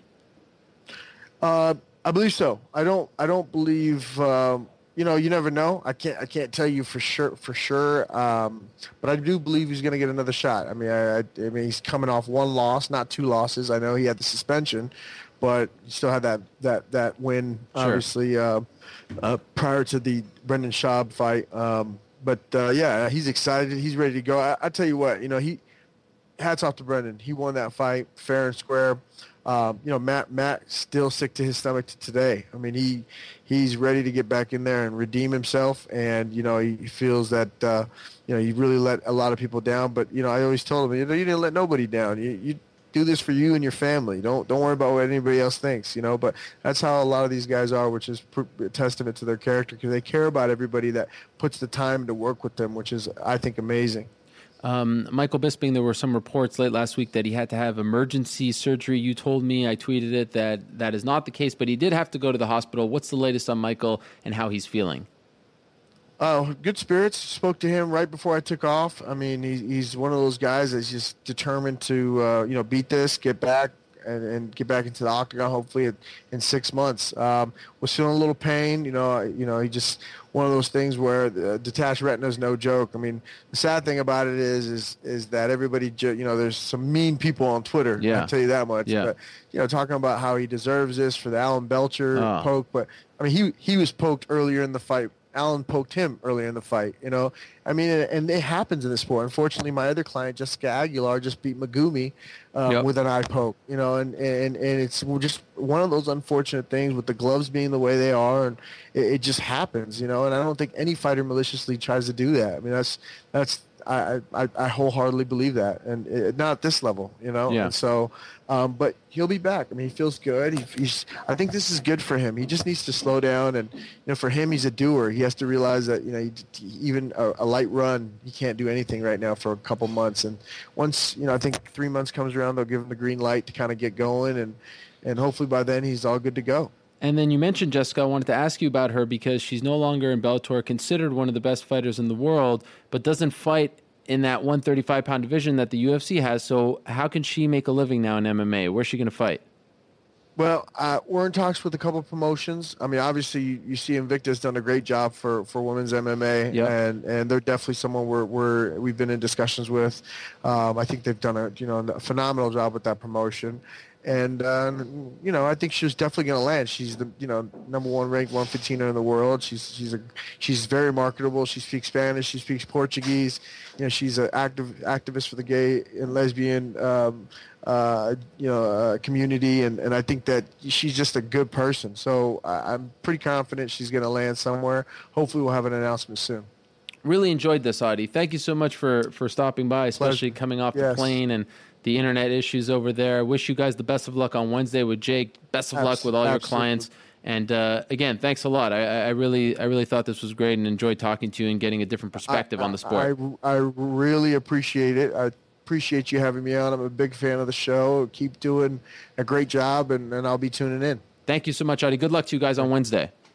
Thank you. Cheers. There he is, Adi Attar of Paradigm Sports Management, stopping by. Like I said, developing, putting together one of the best client rosters in the game today. I mentioned that they have guys like Conor McGregor, Matt Mitrione, Michael Bisping, some of the other names that they have. So Apalile, Cyril Diabate, Rafael Davis, Christian M'Pumbu of Bellator fame, Lorenz Larkin, Tyson Jeffries, Court McGee, Jake Shields, as I said, Ben Saunders, Steve Carl, fighting for the World Series of Fighting welterweight belt, the first one on October 26th. Chris Lytle on the website. I don't know if there's a lot to do with him these days. Retired. TJ Wahlberger, Bristol Morunde, Ross Pearson, Roger Bowling, Ramsey Nijum, Tony Ferguson, Dave Jansen, Darren Elkins, John Albert, Jessica Aguilar. It's impressive. They're doing good work. Likeable guy. Very open with his thoughts. If you want to tweet him something, check him out on Twitter, twitter.com/Adi Attar. I feel like there's someone who is putting a knife in the left side of my body here. Like every time I speak or breathe, it's very painful. right here. Not so much like the hard part, but I think Will back there may have spiked my salad. Or maybe it's just my bad posture. I tell you who has great posture. Our next guest. And this is very interesting because on October 26th, Mark Munoz will be fighting Lyoto Machida. And in their corners will be arguably the two most famous brothers in the world of jiu-jitsu, maybe even the world of mixed martial arts. Favorites of ours. They are Rener and Hiron Gracie. Look at that. Wearing the gi. They never leave home without it. How are you guys? Man, he's a comedian and a reporter and a journalist. This is amazing. What's up, man? Well, it's great to have you guys. And by the way, Hiron, where were you when your brother was viciously attacking me, trying to submit me with darts choke? I never tapped, but I thought maybe you'd have my back. I think you were around. You weren't in Toronto. Where were you, my friend? If I was there, I would have helped you for sure, because you can tell that I have no problem going against him. Oh. But I was actually recovering from my tonsils being removed, so I was at home. Oh, wow. How are you feeling? Feeling better now, but I could not believe the pain I went through. The tonsils is no joke. Really? Was that just something that came up, or was it something with your training that it popped? How did this happen? No, my tonsils and my deviated septum were affecting my breathing when I was sleeping, so they had to clear my tonsils to help me breathe better, and which is a problem because now my endurance went from 70% to now I'm 100% all free airflow in and out, so I'm unstoppable now. Oh, wow. He was unstoppable before this surgery. Now it's ridiculous, bro. It should have been illegal to remove my tonsils. Unbelievable. Does this make you... Okay, so let's set the scene here. October 26th in Manchester, Mark Munoz is fighting Lyoto Machida. It was supposed to be Mark Munoz versus Michael Bisping. Bisping withdrew because of an eye injury. Now... You guys are, we see you from time to time, cornering fighters. Like I said, we saw Rener Gracie in Toronto, cornering Brendan Schaub. He got the big Darce choke, and this was no problem for you. But once Lyoto Machida replaced Michael Bisping, this became a family affair. You guys are going to be cornering against each other. It was really crazy how it came about. Because tell us. Before you guys were training together, it was a Wednesday morning. The four of us were training with other friends of ours also. The four, myself, Machida, Mark, and some other guys. We had a great training session. And Thursday evening, I'm driving to the airport, and I get a call that's like, listen, from Machida. It's like, listen, they want me to fight Mark Munoz. And he said, I would rather not fight him now, but I don't mind fighting him one day. It's part of the game. We're in the same weight class. But doesn't it make sense to fight right now? But I don't know what we can do about this. And next thing you know, it's announced, and now they're fighting. So how do you feel about this, Rener? Yeah, I mean, this is when we found out that Lyoto was dropping to 185 to fight Tim Kennedy. As soon as he said that, as soon as he told me he was going to drop to 185, I said, okay, that should be much better for him because he's a very light, light heavyweight, and I knew he could make the drop.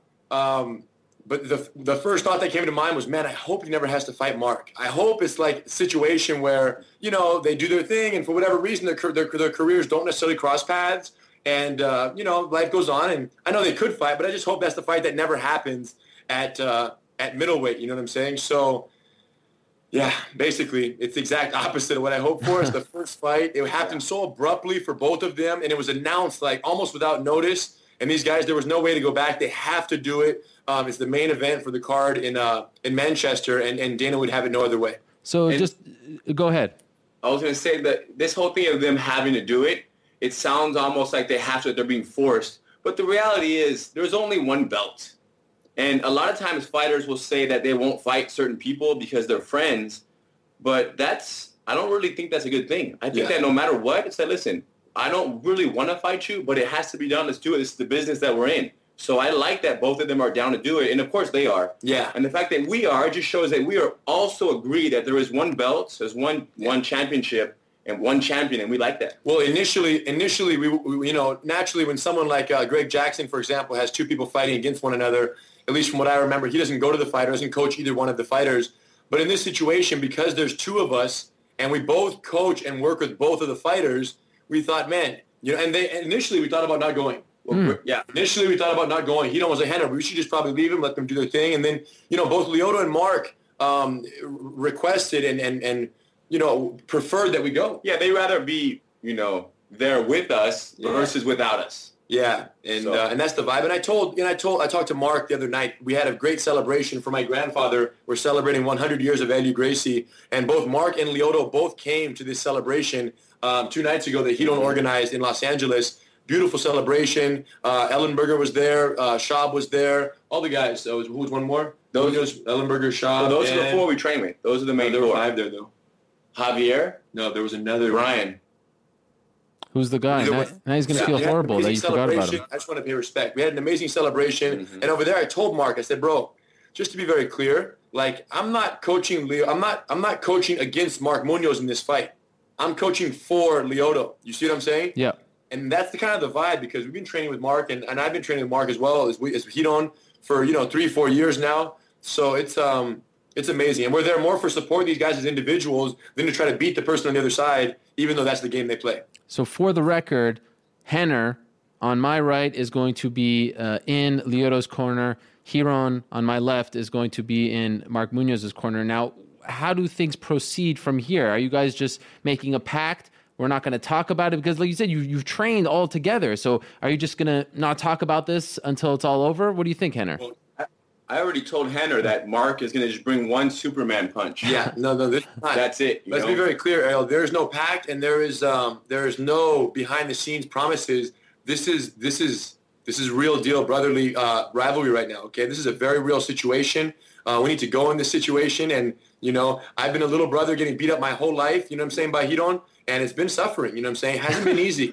People talk about Gracie, legacy, you get automatic, your Gracie family, you get fame, you get prestige, you get respect. No, you get beat up if you're Hiron's little brother. It's painful, and you do your best to recover from this trauma. But this point in my life, to have the situation here where finally we can go in there, and without having to fight him myself, I can still kind of challenge his situation. It's kind of like playing chess or playing a video game, right? And Lyoto and Mark are both the pieces of the chessboard, and I'm gonna trust me. I'm going all in. I know Hiron's movements. I know his strengths. I know his one weakness. And guess what I'm teaching Lyoto?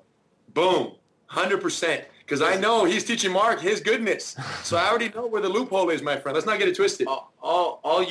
Basically, you better just keep Lyoto off the ground. That's all I have to say to you. Because if it goes to the ground, we already know Mark smashes people on the ground. So if Lyoto runs around standing up for a while, then there might be a chance. So at the end of the day, Ariel, to get it very clear, this is not a joke. This is very serious, and I'm going in for the W straight up. You know what I'm saying? It's a very serious thing that we joke about. Yeah. Can't take life too seriously, but this is. No, there's no pact, there's no secret. They're going to go in there, and it's like Venus and Serena, they got to play against each other, but at the end of the day, these guys have to punch each other in the face. So it's going to be a little different, but it's still the game they play. This morning, last Saturday night, Mark said, can we train on Monday morning? And yesterday at the beach, Rener and I said, tomorrow morning I'm going to train with Mark. And he said, what time? Or something like that. And I said, 7:30 in the morning, or 7 a.m. He's like, well, I'll be there with Lyoto at 7:30. And I'm like, dude. So he kind of bullied me out of the mat space today. They took it today. Well, here's why. We'll get it this afternoon or tomorrow. If it was just me and Lyoto here, there might be a chance that Hiron would be able to, and Mark together, like 2 against 2, they might be able to occupy the mat and bully us out of it and take a dominant situation the way Hiron did my whole life, me growing up. However, it was me, Glover, and me, Glover, Lyoto, and Glover Teixeira, who were here this morning. And as a result, we had extra backup. We were safe, and we knew the spot was secure. And there was other guys, too. But, see, I give Mark Munoz privates. Right. So that's a good sign for me. That's true. You put Lyoto in semi-private group classes. Yeah, Lyoto does group classes here at the academy on time at times. There's no doubt. This is true. Which is not as much quality. This is true. So both guys are coming into the same gym to train for each other. Yes. At different times. We schedule it good. We give them different times. But what happens, like, if Mark's in? Does that mean that, you have to leave? Does that mean that, you can't be around, right? That's not fair. Fortunately, no. Oh, Rener better not walk in the room if Mark is in the room with me. Yeah, no, I know better than that, for sure. We just stop everything. I have to respect that when they're using the big mat, I go in the private room, or I go over here in the offices, or we go in the parking lot and do a little street self-defense on the parking lot, whatever is possible. Now he's joking. They should wouldn't even be in the same building. I would expect nothing less. Now, Rener, you did say that Hiron's big weakness. What is it?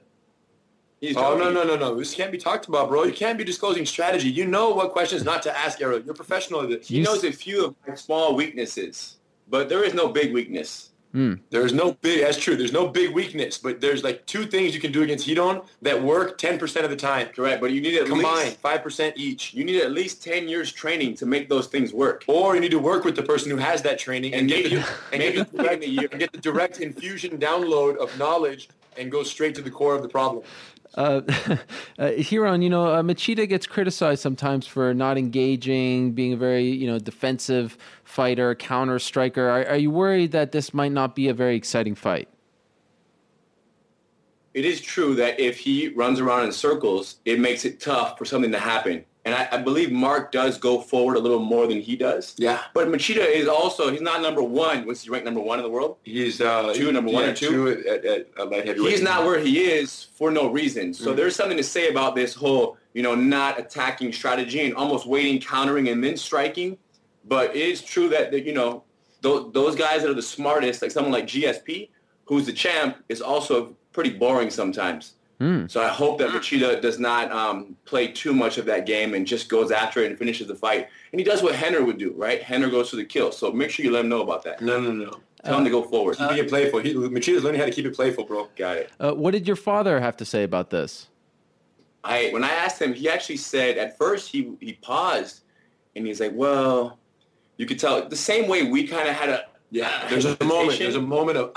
And he said, man, well, I wouldn't like you guys to go against each other. You wouldn't fight each other, and it makes sense we wouldn't fight each other, especially in a fight. But maybe in a jiu-jitsu match, it wouldn't be as bad. It'd be more competition. Yeah. But at the end of the day, we also know that our input is going to be most likely on the ground. Yeah. If Mark gets some crazy right-hand punch and knocks him out or Lyoto kicks him in the face, that's not really our area of expertise. Well, so much. Yeah. I mean, although we can give them a little bit of input there on distance management and the jiu-jitsu approach of standing game, they know what they're going to do. So when it falls to the ground, if anything, I'm going to help Lyoto get choked out. That's it. Yeah. But, to answer your question about our dad, Ariel, what happens is our dad and our Generation 2 has a different philosophy about fighting than these current MMA athletes. You understand? Their philosophy is kill or be killed. My dad still thinks that, the fights are fought with no gloves and no time limits. Like, he's still in that era, and that's how he treats the fight. He still treats the fight like we're fighting to the death, and there's only one winner, and he really has that belief, and that's what he grew up his whole life with, fights having such a charge to them. Do you understand? They're so meaningful, and they're so not even about the money. It's just about the honor and the fight. So he couldn't possibly see us fighting on that level against one another. Now, I think that the difference that he doesn't realize is this is not an uncommon thing where guys who have crossed paths before, just like Brendan Schaub and Matt Mitrione. Now, theirs was a little bit more sour, the engagement, but they were buddies in the house, and now they have to fight. He doesn't really realize the degree to which MMA has become a sport. It is a game that includes punching in the face, but it is a technical game, and it includes martial arts. But these guys don't have to be emotional. They don't have to be angry. They don't even have to want to hurt to any great extent with any kind of emotional hurt in the sense of actually, like, like, who said it recently? I think Mark or someone did interviews. Brendan Schaub said it. He's like, yeah, bro. He said it very clearly. I go in there. I'm happy. I like what I do. I enjoy playing the game. But I don't want to cause any permanent damage to my opponent. There's no desire to actually injure them besides win the game. I want to win the fight. That includes punching the face. That includes a submission. But I don't want to kill the guy. I don't want to hurt him. Well, so Schaub said that, which makes sense. He's a very nice guy. But, and I know some fighters fight differently, but for our father, he doesn't realize that it's not a kill or be killed situation these days. I don't know if Mark can punch Lyoto in the face without trying to break his face. I don't know if Lyoto can snap toe kick Mark in the chin without knocking him out. Correct. Yes. So they're okay to really, really hurt each other. They will, and they're down for it. And they know that no one ever dies in the UFC, so no matter what, they heal. They're all young guys. Yeah. Now, real quick, are Brendan and Matt friends again? Are they back to cool, like buddies? They were cool after. They spoke in the behind the scenes, after, and it was all, how it is after the fight, right? It's still not the best, though. Bro, Anderson and Chael, having barbecues after the fight, being invited for barbecues. Everything's cool after. Got it. Well, that actually brings up a very good point, because you say you all train together. Of course, you're on different sides now, but do you think it will all be okay afterwards? Oh, yeah. It'll be okay before. It's okay today. It was okay 2 nights ago at the party. The only part that's not okay is when the cage shuts and these guys have to punch each other in the face, then they got to put the bronus aside and they have to deliver the goods. Otherwise, you know, they don't get the fight of the night bonus. They don't get the – they want the fight of the night bonus. These guys want to go crazy with each other. And whoever is not okay after the fight will be the one that's not going to be included in any kind of group training or private training that we have. Yeah. If they have a problem, it's like, okay, have a good day. Go deal with your problem on your own. And when you realize that it's just a game, then come back and talk to us, and we'll keep training. Here's what they post. I don't know if you saw the post on Instagram or Twitter from I think Munoz, Mark Munoz, posted it. He posted a picture of them two with us. They both did it. They both posted it, and it said, "Winner buys dinner." You know what I'm saying? Like that's the vibe right now. These guys, you know this, Errol, because you talk to all the guys, and you interview everyone, and you're connected with all the guys and girls. But they're probably on the list of guys who are really nice, who are really like. Yep. Loving guys and very respectful and very disciplined in human beings. Mark is for sure the nicest. Mark is number one. And Lyoto's like number 11. Lyoto's like number 1.5 or 2. He's right there with him. If Lyoto spoke better English, you'd be more connected with him. But he's like blue belt, 2 stripes in English. We're working on his 3rd stripe right now, and he's making mad progress too. He says, Henner, don't speak to me in Portuguese. Only speak to me jiu-jitsu in English. I want to learn jiu-jitsu English from you. I want to learn how to speak jiu-jitsu. So he's very determined to learn. By the way, I couldn't agree more. They really are two of the nicest guys, if not the nicest guys, and that says a lot in our sport. Now, you mentioned something about competing against each other, and I kind of joked with you, Henner, in Toronto about wanting to see you do an MMA fight, but I think a brother versus brother jiu-jitsu match on any kind of level, any kind of promotion, I don't care where, would be huge because you guys are so famous and well-known, well-liked in your sport and our sport. Has anyone ever approached you? We beat you to it. What's happening? This match has already happened. It happens every day here at the Gracie Academy when we train together. It's freaking like 2 grizzly bears trying to kill each other. And it happened. And we never really filmed it and put it out. But we did decide that there's a master cycle. Our GracieUniversity.com curriculum is divided in different segments. And in the master cycle, which is the Beyond Blue Belt Stripe 1 course, we call it, there is a test at the end. And the test includes various things, including sparring. So we said, okay, just so you guys can see what a serious sparring session looks like between 2 black belts, we included a bonus called Brotherly Battle on this DVD, Master Cycle Blue Belt Stripe 1, available at GracieAcademy.com. 20 minutes. And we went. Wow. It was like 20, 25 minutes. It has the whole match, no cuts, but instant slow-motion replay for the moments of pinnacle interest. And here's the best part. We narrate the match after the fact. Wow. So that you can get the psychological, what I'm thinking precisely when he does this movement and moment, what I'm thinking, and you can choose which brother's narration you want to hear. Wow. So if you want to hear the aggressive, big brother, bully, smash on Henner narration. You're the young brother, bro. You're the younger brother. Reverse, though. Choose Hiron's narration. And then you can choose Henner narrating the same sparring match from both angles. So, my friend, not only do we have the match available, but it's yours for only $19.95 at GracieAcademy.com. You can check it out. And then people want to know what happened at the end of the match. People want to know what happened at the end of 25 minutes. Like you said, go check it out. GracieAcademy.com. When did this happen? This was about a couple years ago. Year and a half. Yeah, year and a half ago. And it's what happened once, twice a month, and it always changes. Yeah. But is there a winner? Is there a winner of that match? There's a winner. Very definitive winner, and trust me, you want to watch it. And there were several close calls, but the thing is this: like Hiron just said, you know, don't get me wrong. Like I have my days, you know what I'm saying. But the night of this actual session, let me just say this: I didn't have my energy sandwich for breakfast.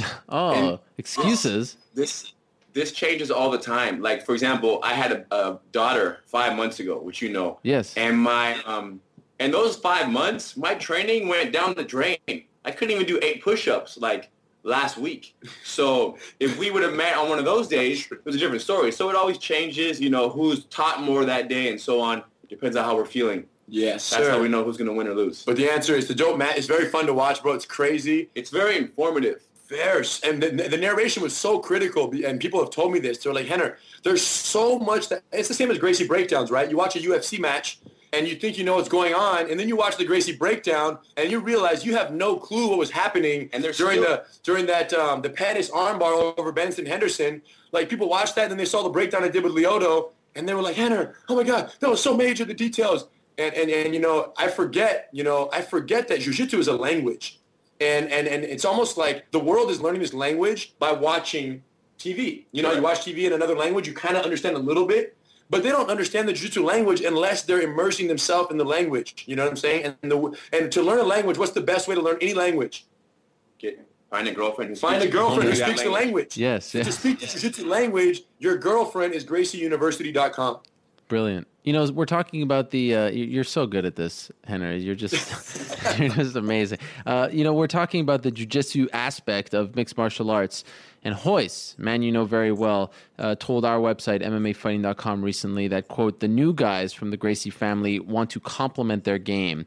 Like if jiu-jitsu was incomplete, I guess they forgot a little bit about history. And now some other, you know, we had Haja Gracie reply to this and other people as well. What do you guys make of this? That the Gracies aren't doing well in mixed martial arts because they forgot about their history. They're moving away from what got them there.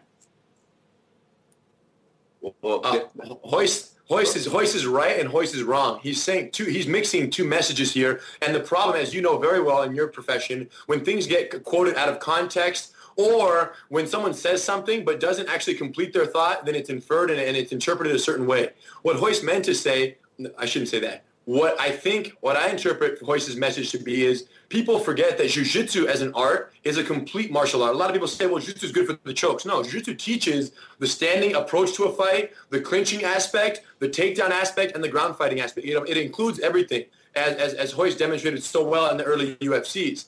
Now, what he said regarding the fact that today people's cross-training is leading to their demise, I don't necessarily agree with that. I think that the reason they're cross-training isn't because jiu-jitsu is not a complete martial art. Jiu-jitsu, if you get in a street fight, Ariel, we had our first lesson, right, the other day at UFC 165 in Toronto. If you get in a street fight outside over there against a guy who outweighs you by 50 pounds, you don't need Muay Thai. You need jiu-jitsu, Gracie jiu-jitsu, pure 36 techniques.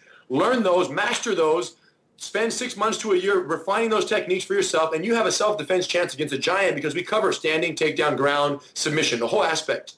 Now, if you're going to fight in MMA against someone who is a collegiate or an all-American wrestler, and their only goal is not to go to the ground, and they're going to stand there with you, you have to punch that person in the face repeatedly to get the judges to side with you. Do you understand? Yes. So the only reason to cross-train is because you're playing to entertain and to, I guess, earn the opinions of judges, not to survive in a worst-case scenario against a larger opponent when there's no time limit, no judges, no weight class, no referee. For that situation, all you need is jiu-jitsu, and you need it very well. Not that you can't learn other arts, but jiu-jitsu is complete for this situation. And victory in jiu-jitsu is survival. It is just defending yourself. Right. Our grandfather always said, if you do not lose, you can only win. So for him, for example, if he fought in the UFC, he would go out there and not get beat up by whoever his weight class was, GSP, just not lose. Right. He'd walk away and say, great, I did great. Yes. Look at that guy right there did not hurt me. My arm, my limbs are good. My face is good. Let's go home. But he would lose in the judge's decision. Correct, which meant nothing to him. Yes. Now, and also the idea of striking to get the judges, you know, points, but also the striking might help that wrestler get a little aggravated and come forward and attack. And then that wrestler now attacking brings them forward, making the takedown easier for the jiu-jitsu expert. Big time. So these are all things. So cross-training helps. Well, make the fight happen a little more, because we've seen some guys that are professionals and not going to the ground. Yeah, no matter what. So, so the answer is, we believe. Have these comments created a rift in the family? Not so much a rift. I think there's been a lot. Trust me, this family is pretty resilient to this craziness. There's so much drama, and there's so much family freaking craziness already, bro. That this causes nothing. Hoyt says something, and you know the younger generation. It's like, there were things that my dad and my grandfather say as they get older that you think, okay, I know why they're saying this. And it comes from an emotional place of the journey that they've been through. So rather than judging them for what I think they should say, I try to accept and understand where they're coming from, because everyone looks at the same thing from a different perspective. And if you don't understand that, you're going to have conflict in every relationship, not jiu-jitsu, not Gracie family, but life in general. And whether or not, like, how you can look at what they said depends on your own state. Yeah. So we're in a position right now when Royce says that, we're like, oh, okay, we understand him. But some other Gracies for sure might be in a position where him saying that right there was like a huge disrespect, and that might cause tension, but we're not sure who is like that right now and who's not. Do you feel like there's, you know, we're approaching the 20th anniversary of the UFC, which your father, you know, had such a big part in launching, Hiron Gracie, of course. You know, I believe off the top of my head, a Gracie hasn't won in the UFC since 1995. Hollis Gracie, Hajar Gracie, Hensel Gracie, all, you know, came on the losing end of their fights. So do you feel like there's pressure on the family now as we approach this milestone to get someone in there who can actually win fights in the UFC? No. There's pressure, bro. Here's the deal. The Gracie family wins. Every single UFC that airs, the Gracie family wins. Very well said. Every single UFC fighter in the cage, every single fight. Some might not say it, but all of them love the Gracie family and are extremely grateful for jiu-jitsu that it was brought by the Gracie family. As long as, here's the deal, Ariel. As long as someone is getting choked or getting out of a choke, jiu-jitsu wins, and if jiu-jitsu wins, the Gracie family has done its purpose, has served its purpose. And for these athletes who are now looking to challenge themselves, because everyone chooses their journey, and there's these third and fourth generation Gracies now who put themselves in that position of, I got to go represent my family and my thing. I think yes, they're representing the family, no doubt, and whenever a Gracie wins in any organization, it's a great thing. But more than anything, these guys are putting themselves through the grinder on a way that is very respectable, very admirable, to challenge themselves in that way. And they feel that very much as for the family, they want the personal fulfillment of pursuing that personal quest of putting yourself in the fire and making it happen and putting yourself through the grind like that, which is very admirable. And that's a fight that they choose. But if they win or lose, doesn't mean jiu-jitsu has won or lost. Jiu-jitsu already won. That's why the UFC is still existing today. That's why it was created. And like we said, every fighter being a purple, a brown, or a black belt in the UFC means that they've all accepted what our grandfather came here or came to this earth to do, 1913, exactly 100 years ago, October 1st. And will your father be at the 20th anniversary show? Where is it? It's in Las Vegas, November 16th. I would imagine that it's not a 20th anniversary show without your father. Yeah, that's a very reasonable request. That's not too far away. It's not too far away. If he's contacted, it's reasonable. But, yeah, talk to Dana, and I think it'd be cool to set. We should set that up. But they haven't contacted him yet.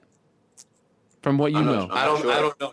My dad's pretty elusive, man. This guy's moving around, always engaging in new business, and man, he's just having kids, you know what I'm saying? He's just having the happy life. So you guys in Manchester, how will you interact? Will you not talk to each other on fight week? How are you going to keep this separate? Opposite, bro. No, of course. There's no problem. The only thing I'm not going to tell him is how Mark's going to knock him out. Yes, bro. We're going to be so friendly, bro. We can have the weigh-ins. We can have dinner. We can have dinner after the weigh-ins and be totally cool. No problem. And you know what? Just don't ask me strategy. And I feel like this kind of respect and ability to be around each other the week of the fight is less stressful for the fighter. Right. Because a lot of times, there's the tension between fighters avoiding the same elevator or different buses, different vans to be transported. And that, or that look from the other camp. And these are things that, for all we know, can be putting stress on the fighter who's fighting in 1 or 2 days. But if it's like, hey, how are you? Good to see you. The whole time, mutual respect, it will almost make the time fly by faster and hopefully make the event even that much more exciting because they're not stressed out. They're in there going to do what they're best, what they do best. If people aren't engaged to watch this fight for the simple fact that it's Lyoto Machida versus Mark Munoz, two amazing fighters at what they do and the styles of their fighting. If they're not engaged for that, they should be engaged and curious to see how two guys literally can go from training one day to fighting the next day or to being told that they're going to fight each other a month later, train for it, smiling the whole time, training hard, get in there and have to punch in their face. It's pretty much, it's as close to brothers fighting in the UFC as you're going to get, as I've ever seen. I haven't seen two closer guys and two guys more connected. More connected. Through the academy, they're very connected. This is the first time brothers are coaching against each other, so it's very close to home, my friend. And people should watch because of curiosity to see, wow, can you go from brothers coaching each other to tell the other guy to punch the other brother? I mean, Mark's my brother, and Lyoto's Hiron's brother, so I'm coaching my brother to punch my brother in the face or to catch him in an arm lock, So this is very interesting. This is crazy, bro. I mean, it's crazy. And how this all, pans out, I believe will have a good influence and impact on the future because we don't want MMA today. It can very easily go in the direction of being a little bit negative and a little bit violent. Yeah. It needs to be a little more professional and a little bit more positive and respectful. Not that it's not already in so many ways, but hopefully with this, when someone sees this, they can now look at their future opponent. This 21-year-old kid who we don't know who he is, who might fight one day.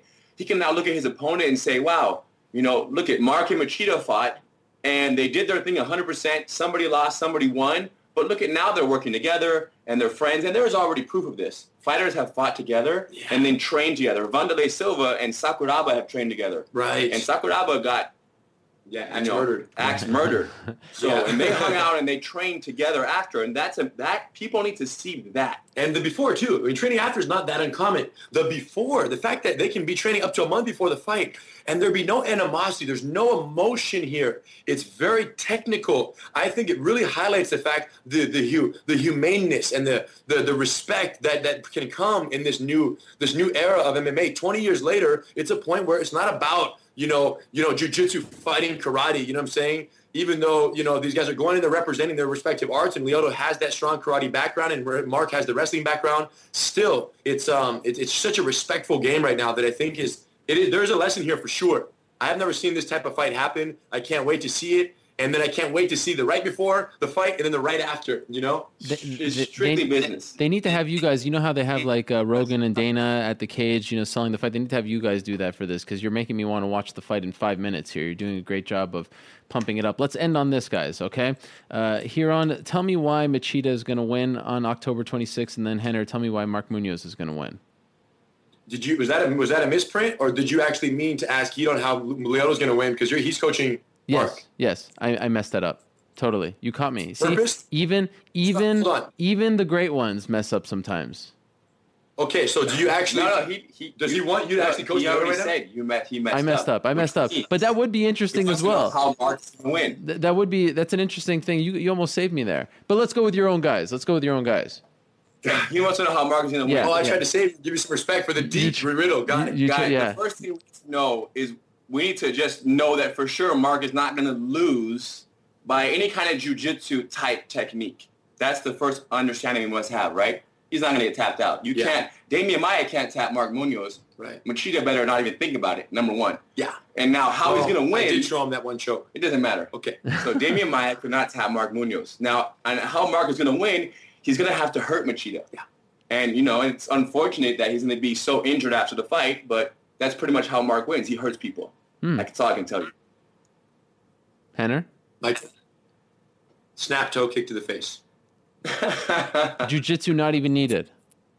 Well, no. I didn't say when this was going to happen. This is going to happen after he neutralized. This is going to happen after he neutralized the ground and pound, after he escaped the Dar's choke, after he escapes from the bottom of the half guard back to his feet, and then when Mark's getting a little bit over anxious on the takedown, Mielo's going to put both hands up. See, now he's joking. Bro, you think I can't give full strategy, but I can tell you this. Lyoto's going to be Lyoto with a little bit of energy sprinkled on top. Everything is possible, my friend. And by the way, is this your first time in Lyoto's corner for a fight? Because I've seen Hiron with Mark in his corner, but I don't know if I've ever seen you in his corner. Yeah. What does that tell you? Yeah, I don't know. Listen, here's the deal. Lyoto's corner is not restricted to the octagon. Let me just say that. Oh, so you both won't physically be out there? Bro. I want to see you both out there. I'm at Lyoto's house teaching him the secrets of the Gracie vegetable juice recipe. I'm showing him I'm not just showing him the fighting techniques, but it goes way beyond the fight with Rener Gracie in your corner. Oh, speaking of... No, Lyoto asked me. I was supposed to go to Brazil when he fought Phil. Rener cooks for you. He's in your corner. I was supposed to go to Brazil when he fought Phil Davis, but I had a scheduled conflict with seminars that were scheduled months prior before he even knew the time of the day of the fight. So luckily we were able to work it out. Will you be in his corner, though, on October 26th? Rener won't. No, I'll be in Mark's. He's going to leave that again. Of course I'm going to be his corner, bro. Are you serious? This is the whole part. Now, I'm going to be there 100%. Venom, all Venom geared out, Lyoto sponsorship. Now, Ariel, here's the deal. Yeah. Was that Darce choke that I put you in our previous interview, was that your first jiu-jitsu lesson officially? No, what do you think I am? You think I'm some kind of, ignorant, reporter here? I train. Of course I train. I just don't feel like I have to publicize it to the world. Where do you roll? Bro, I was just playing possum. The best answer would have been GracieUniversity.com. What state do you train in? What state? What state? I live in New York State. Guy trains in New York. Got it. Great. Well, the reason I was asking is because if that was your first one, we were going to set up and schedule your second official one. Oh. And we already had – this is how serious we are. We even brought you your gi. Show him his gi. We even brought you the official LU100. Wow. The official new LU100 gi right here. Look at this. That's amazing. I am honored. I will wear that with pride. I even have a black belt right here from Metamoris. It says my name on it. See it? You can wear the black belt as long as you don't go to any schools. And And we'll even send you the gi, bro. We'll get your second class going. But here's the deal. I just feel that as a true ambassador for MMA and a true representative for this sport, it's so critical that you understand the intricacies beyond the suit and tie and into the gi and then into the cage eventually. You want me to fight? Get ready, bro. Lesson number 2, when you get out here. And also to the jiu-jitsu lesson, we're going to also have what? The acai, acai Super Bowl. This is what I wanted to – I don't care about the fighting stuff. I just want to know what's in the Super Bowl. Late last week, Henner texted me a picture. Everyone knows how obsessed I am with acai. He texted me this amazing bowl that he calls the Super Bowl. It seemed like there was some coconut on top, but I couldn't really make what was going on in there. And no joke – I've been thinking about it ever since. I've gone back to that text just to look at it, to try to savor it. What exactly is in the Super Bowl? Bro, whenever you need motivation for any major progress in your life, just look at that picture. Now, that's the problem is he just raised another issue right now because Hiron's laughing right now because his bowl, he's very emotional about his bowl being the best bowl and my bowl being not so good. So you already created another rivalry right now. At the end of the interview, we're supposed to be going to class right now, and you just sparked a whole new situation. I'm going to let Hiron go first, and then I'm going to tell you the ingredients for the Super Bowl. No, please. I don't even have one bowl. I have so many bowls. I could have a little bowl bar. Where I just, you can have 20 options of what you want in your bowl. Basically, I say you have it in Hiron's living room. Now, mine always changes. I'm like jiu-jitsu. I change. I'm fluid. I flow. This guy only has one bowl. That doesn't change. That's true. And plus, just one choke. And just so you know, I had to tell Henner for 1 year. I was doing acai bowls for a whole year. And I'm like, bro, get a blender. Get the acai. Whoa. Mix this. And he didn't want to do it. He's like, no, this is where I have my juice right here. Finally, a whole year later, like maybe I had like 70 acai bowls. More. Then he went and invented one bowl and all of a sudden thought he had the best bowl in the world. Yes, I must confess. It's an illness. This bowl is not the best. Everything good. There is no best bowl. Listen, everything good that I have in my life, I owe to this guy. That is the truth. Wow. My fiance, Eve Marie Torres, came through introduction from Hiron and his wife, Victoria. Wow. She's going to have my children one day. We're going to have little baby Gracie's running around. Everything's going to be great. And it's going to be because he brought this whole situation to my life. So I got to acknowledge. Now, the Henergy sandwich is a world-famous sandwich, and I got to make the record straight right here. The Henergy sandwich, Hiron introduced me to the Henergy sandwich concept like 6 years ago when we were living together. He was like, Henner, try this. Almond butter, avocado, a little bit of kale blended in right here. Make it happen. And I was like, man, this is so good. And then months passed, and I add some modifications, but the core comes from the same source. And then I'm thinking, man, this is so good, I got to share it with the world. So when I made the YouTube video, I had to give it a name. Correct. And if I have to give it a name, there was two options, the Hironji and the Henergy. The Henergy just had a different ring to it. So I put my name on it, and now we go teach seminars together, and people come up to me like, Henner. Oh, people say to you, right? What do they say? He said, Hiron, do you have your own sandwich? No, they say, yeah, can you invent a sandwich? And I'm like, oh, my God. He invented the Henergy, but I made names on it, bro. It's crazy. So back to the acai Super Bowl. Get your notepad and get your pencil, my friends. Everyone who's watching, get ready. Acai Super Bowl. In the blend, this is called the blend, you have room temperature watermelon as your base liquid. Oh. Room temperature watermelon and room temperature papaya, okay? Those are your base liquids. Only 25% of the content of the blender can be non-frozen. If you want to have the proper sorbet mixage. Second aspect, frozen cantaloupe slices, frozen grapes, and frozen acai bricks, okay? That's going to be 75% of your content ratio has to be frozen product to retain the sorbet texture and the touch of the tongue to the mixage, and it has to be 75%. You're going to blend it with the Vitamix. You get the stick, you push, blend, you let it run, and you let it blend until the Vitamix is about to break, and it makes a beautiful sorbet blend, very cloudy, very fluffy, very amazing. You take that, you put it.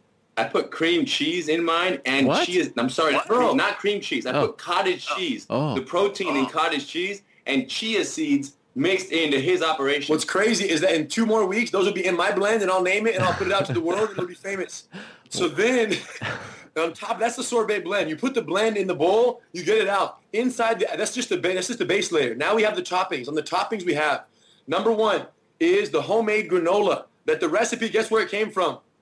Homemade granola recipe from Hiron, Victoria. Wow. Homemade granola, amazing granola. The second recipe is going to be raisins, hand-washed raisins. The third recipe is going to be diced, dried, calamarin figs. Diced, chopped up, dried, Calamarin figs, not fresh, the dried figs. You got to cut off the stem, because if you leave the stem in when you do the whole choppage, when you bite it, you're going to bite down and you're going to blame me. But it's not my liability, my friend.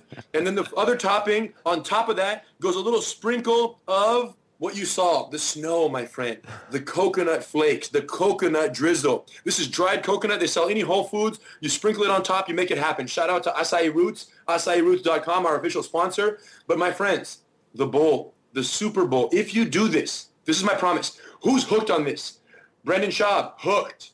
Tom Bahali, hooked. Machida, hooked. Came over for the acai bowl, never left. Ronda Rousey has had the bowl. Ronda, hooked, loved it. And these people are experienced acai consumers, my friend. Here's what I say. You don't come to the Rener Gracie compound for the first bowl. You try the bowls all over the world. And once you think you know acai, you come to my house. And then you have the energy infusion. Changes your life forever. Yo, they like your bowl because it's free and you make it for them. That's true. Free acai at Henner's house. When I was in Brazil for UFC 163, I had 7 bowls of acai in a span of 72 hours. So I'd like to think, even though I can't really get the authentic stuff here and I don't really know, I tried to make them on my own. It didn't really work out. I'd like to think that I've reached status where right now I'm sweating listening to you break down this bowl because I want it so badly. It will change your life, my friend. Don't let me say it again, but just trust me. I know you come to LA from time to time. If not, if you have a layover in LA, on your way to Singapore, Hawaii, Japan, China, Rener will bring you a bowl to your gate. This costs extra, my friend. This costs extra. But the point is, anything you do to experience this bowl is worth it. Wow.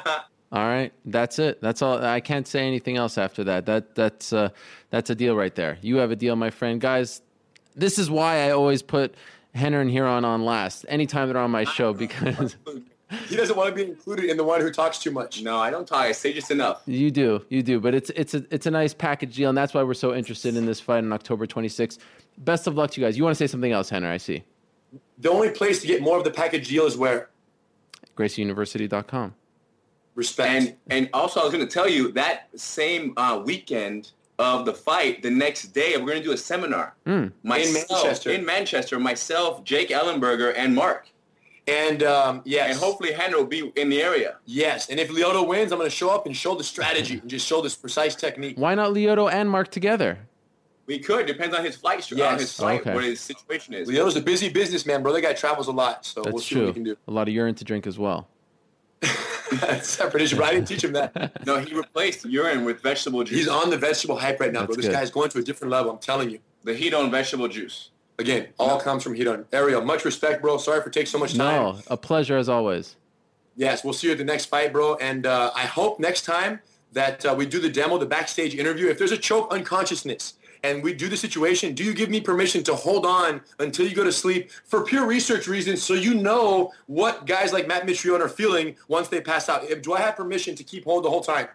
Let me think about it. Dang.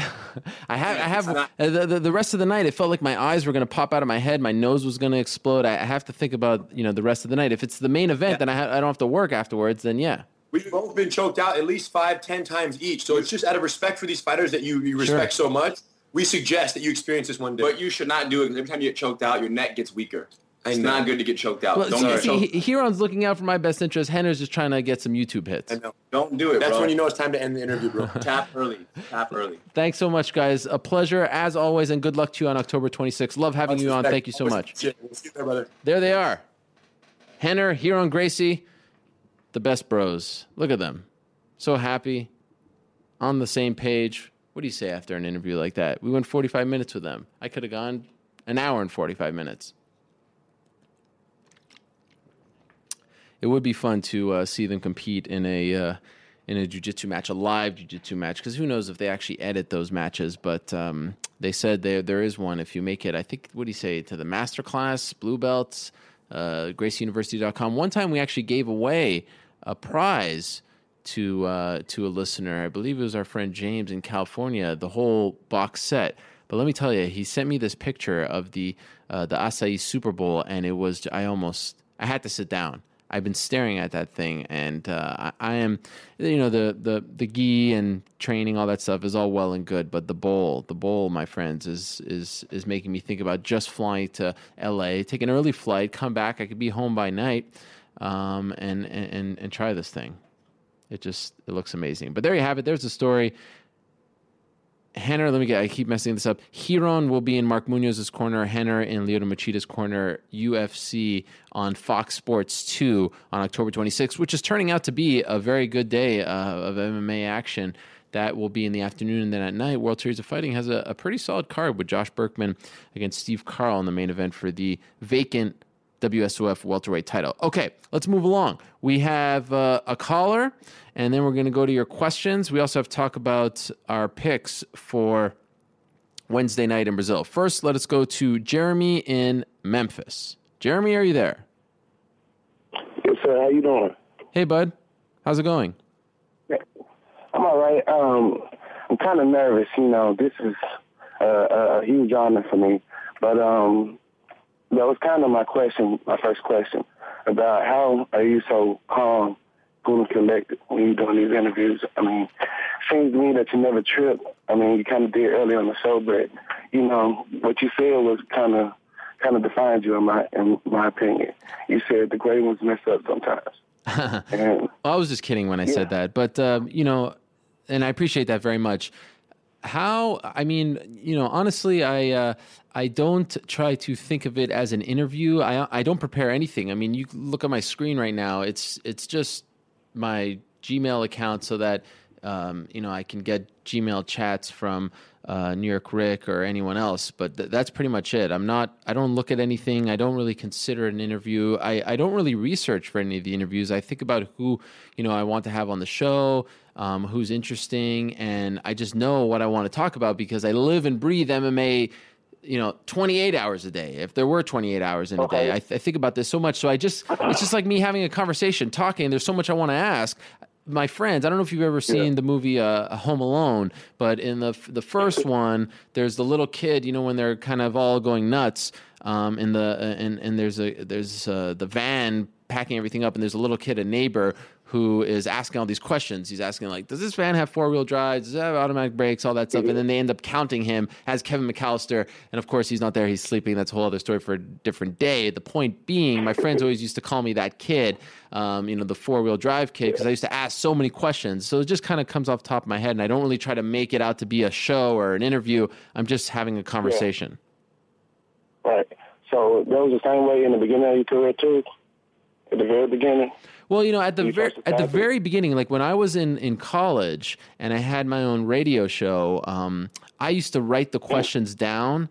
And then I realized very early on that if you write the questions down, you are sticking to a script and you're not listening to what they're saying. You're not anticipating follow-ups. You're not really paying attention to your subject. So I stopped doing that, and I found that I enjoyed the interviews much more because I really had to listen to everything and let the conversation flow. Of course, like when I have, Hiron and Henner on, I know what I want to talk about, but I have to listen to what they're saying to ask follow-up questions and things like that. So I just really enjoy asking people questions and having conversations. Yeah. The interesting thing is that I don't really enjoy it so much on a personal level. On a personal level, I kind of try to shy away from that stuff, but when I guess the lights are on, I enjoy having a conversation for people, if that makes any sense. Yeah, makes total sense.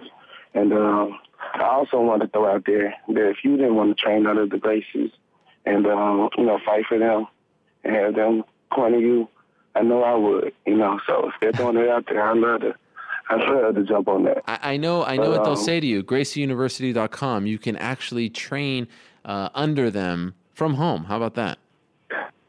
Yeah, well, I have my own school. Oh, yeah? My own Taekwondo school, yeah. In Memphis? I'm a third-degree black belt.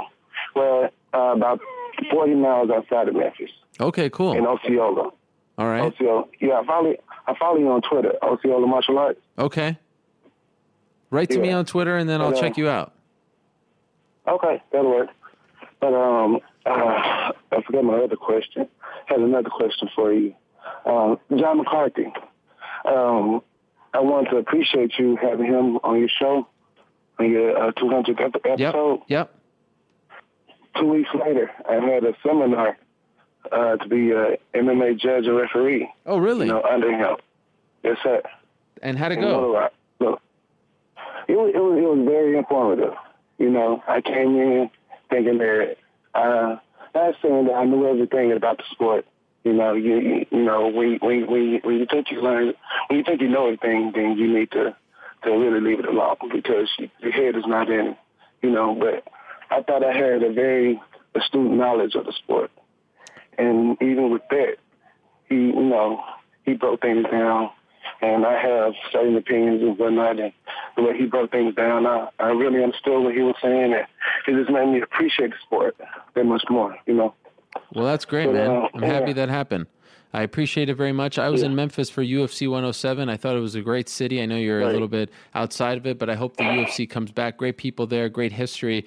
I enjoyed it very much. I appreciate the call, my man. All right, man. You take it easy. All right. Thank you so much, and very kind words. It means a lot to us, and love having people call in and asking about the interviews and things like that. I love talking about that stuff. We had last week a question about it, so thank you very much. Okay, so this Wednesday, it is UFC Fight Night 29. It is in Sao Paulo, Brazil, the José Correa Arena. And it, as I mentioned, 5 o'clock Eastern time, first fight on Fox Sports 1, but there's a pre-fight show at 4 o'clock p.m. Eastern time. So the action kicks off early, and then at 10 p.m. when it's all over, it's a new episode of The Ultimate Fighter. Here are Mama Nose's picks. You ready for it? What's her record, New York Rick? Of course you don't know. You're going to make it up. But 25-12, as I've been saying over and over. I honestly don't think she has double-digit losses. I really don't. Well, that's very cute. I'm happy that you respect your mother greatly. Very but that's can we, the... can we just address something right off the bat here? Sure. What the hell are you wearing? What is this shirt that you're wearing? My shirt? What is this? No, let's get the full shirt. Let's get the full body. Can we get the full body shot? Because it's particularly short. Yeah, it's a little short. I don't know if there's anywhere I could stand that it would get the whole... Well, just move back a little bit. All right, let's move back. Well, Will's gonna take it off. He's gonna take off your shirt? No. No, he's gonna take off the... Are you wearing a... What's going on? I want people to know what's going on over there. What do you mean? What are you wearing? What's wrong with my shirt? Well, are you not going to mention it? What does it say? It says presented by or protected by Titan post-battle products. Are you... Okay, so let me get this straight. Are you wearing, you know, because this is like the UFC here. This is the UFC of MMA podcast. There's a tax. Are you wearing sponsors? What's going on? Am I wearing sponsors? I don't know about sponsors. Well, what's happening over there? Do you usually wear shirts with soap logos on them? Well, I wear shirts that people give me all the time. Someone gave you a soap shirt? Yeah, Titan post-battle products. Okay, now let's be honest. Okay, we have to come clean about something, right? Sure. We always mention. Oh, you know, New York Rick's at Glory's at this and that. Of course, people have to know that you have a day job. You know, this show's only on once a week. Sure. They would probably guess that you don't really do much else, but in fact, you do have a day job. What is your day job? I do public relations. You work in public relations. I do. How did that actually all come about? Well, it's a great story. I had we've never shared it with the people. Yeah, you're right. We've shared our story, but not my other job. So my employer came in for a test show here at the MMA Hour. A friend of mine. A very good friend of Ariel's named John. Shout out to John Beer. And I met him. He liked me. I mean, he had no choice but to. Mm-hmm. And then he asked me to come intern for him. So I did that for a while, and now I work there. So once, this whole show we know about, but in a way, I helped you out there as well. You did. Can't deny that. So now you work in public relations, and one of your clients is Glory. Sure. And that maybe kind of bridged the gap to have them on board here, which we're very excited about. And we love the fact that it's a combat sports company and not, you know, Depends or something like that. But you went to the event a couple weeks ago. You're going to Hoffman Estates, right? Chicago. Yeah, it's gonna be amazing. I'm very excited about that one. Now I feel better about it because I feel like the cards are out on the table. Because for a while I was like, well, should we pretend like you have two different lives? But no, we shouldn't, right? Well, what's the point? I've never tried to hide anything. It's just never brought up. So the company that you work for, Jack Taylor PR. Yep. Their client is Glory. Correct. Now, the T-shirt that you're wearing. Correct. Is whose client? Our client. Oh, so now it's all... So let me get this right. And my friends. And your friends. I feel, and correct me if I'm wrong, I feel that both you and maybe your employer, who's my friend, thought that maybe you can pull a fast one on me and throw in a sponsor free of charge and just put them on the show. Sponsor? I don't know. It's a plug. I mean, this is major real estate right here. You don't see any other soaps being talked right. about this on this show. This is major real estate right here. Yeah. You don't see other soaps being talked about on this show. It's because it's the best one. Did you guys think you could pull a fast one on me? What is the fast one that's being pulled? Explain it. You think you could put out a bottle? Where's the bottle? What bottle? You brought a bottle. Don't pretend like you didn't bring one. There's no bottle here. You have a shirt that I know. I'm not allowed to wear a shirt. It's a little short. It is short. I'll say that. The other shirt that I saw you in was very nice. Roots of Fight. Yeah. Shout out. Yeah, shout out. So you guys thought you could pull a fast one. There's nothing wrong with it. It's a fast one. There's nothing wrong with it, but let's put the cards out on the table. Hey, by the way, we won't even bring up the whole training thing. I'm going to train with the Gracie brothers. I don't know what you're doing. Are you? Yeah, why not? Bring me along. We'll see. No, I've already opened enough doors for you. you have Touché. You wouldn't even let me corner. You wouldn't let me hold your shoes when you weigh in. You said you had to think about it. You have Renzo Gracie coming in there. You have Sapo Natal, main eventer. We haven't even talked about this. Main eventer of a UFC event coming up next month, tweeting at you, saying that he wants to train you, that he's opening his arms. And what are you doing? You're dilly-dallying with shirts. Dilly-dallying? Where is this conversation going? Sean Sheehan saying on Twitter that we're breaking down the fourth wall. That's exactly what we're doing. Shattering. We're shattering. I just want to know if... there are other interests. You work there 4 days a week. You work here 1 day a week. Yep. Are the worlds colliding right now? That's what I'm worried about. I mean, the worlds have always kind of been intertwined in certain ways. Sure. For example, I one of our clients is Glory, so sure. That's just part of my job. All right, I'm going to keep my eye on you with these these plugs and these sponsor T-shirts. So you're gonna approve my wardrobe from now on? I might have to. I mean, I know you've tried to slide some here and there, but with all due respect, I haven't seen you wear soap T-shirts in the past. When it's a Roots of Fight shirt, No Mas, things like that. We like that kind of thing. Shirt's a shirt, bro. Yeah. And by the way, if you're going to hook them up, at least have the camera not cut off the logo. It's limitations of this operation back here. Right. So what's the point? Just to prove that you were wearing it? Because you maybe sold them a bill of goods. You got nothing. Are you done? Are you tapping out? Am I done? Are you done? Oh, wow. Things got a little testy. Okay, so let's talk about our picks. How about that? Should we move along? Sure. You mentioned, I wonder, soon you're going to be like those fighters with the casino logo all over your face. Remember back in the day, goldenpalace.com? On the back. On the back, on the head, all that stuff. Anyway. Well, when I get in the cage eventually. Yes. I would hope that I have quite a few people all over. Yes, I can't wait for that day. I'm sure it's going to happen very soon. You have little faith. So here we go. We've got my mom's picks. Where'd they go? I lost them. Oh, here they are. All right, here we go. Damian Maia. Let's work from the bottom up. It's more fun that way. I like that. TJ Dillashaw versus Raphael Assunção. Okay, how about this? I want you to predict who she picked. She took Dillashaw. It's interesting. She originally took Assunção, but then at the end of the day, she chose Dillashaw. You were right. I like that pick as well. You do? If you're going to bet against somebody, it's not going to be somebody from Alpha Male right now. They're just on a roll. Dillashaw is an up-and-comer. I think that he can make some noise in the division. Although Assunção has looked good lately, I like Dillashaw here. In terms of betting, -240 for Dillashaw, Assunção +200. There might even be some value on Assunção here. But it's probably a no play for me. No play? Yeah. Well, what's the line? -240 for Dillashaw, +200 for Assunção. Wow, Dillashaw is the favorite. Decent favorite. How about that? Yeah. Wait, you thought Assunção would be the favorite? No, but I didn't think he'd be that big of a favorite. The styles. Dillashaw's a really good wrestler, yeah. And he's got heavy hands when he can't bring it to the ground. I like the pick, but I'm not sure betting wise I'd go anywhere near it. From a contender standpoint, this might be the most important fight on the card. Sure. If Dominic Cruz isn't ready to fight, I could see the winner of this fight fighting Barão next. Wow. All right.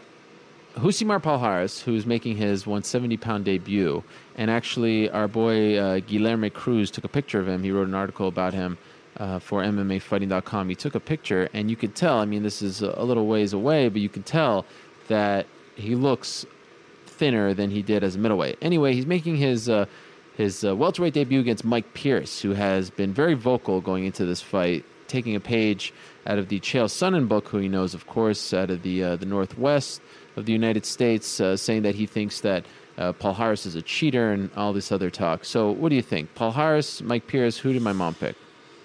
I think she went with Pierce. She did. She went with Mike Pierce.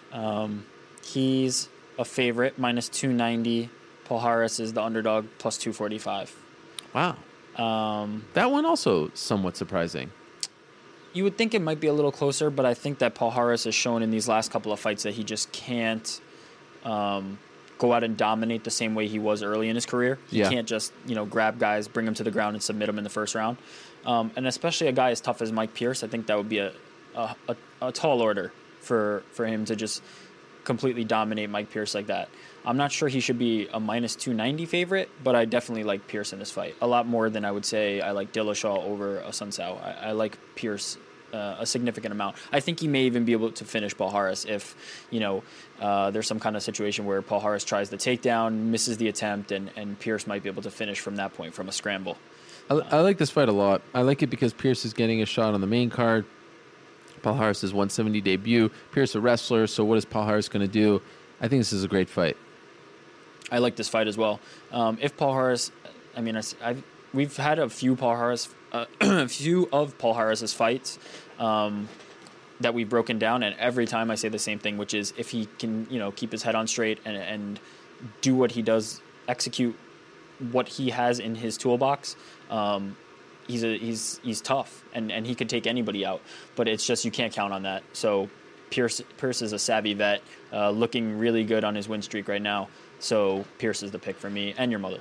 I got to say, as far as like a Wednesday card in Brazil on Fox Sports 1, not saying this, I think we keep it real. This is a very interesting one. I like this main card a lot. There are no kind of unknown Brazilian fighters, all guys that we know about.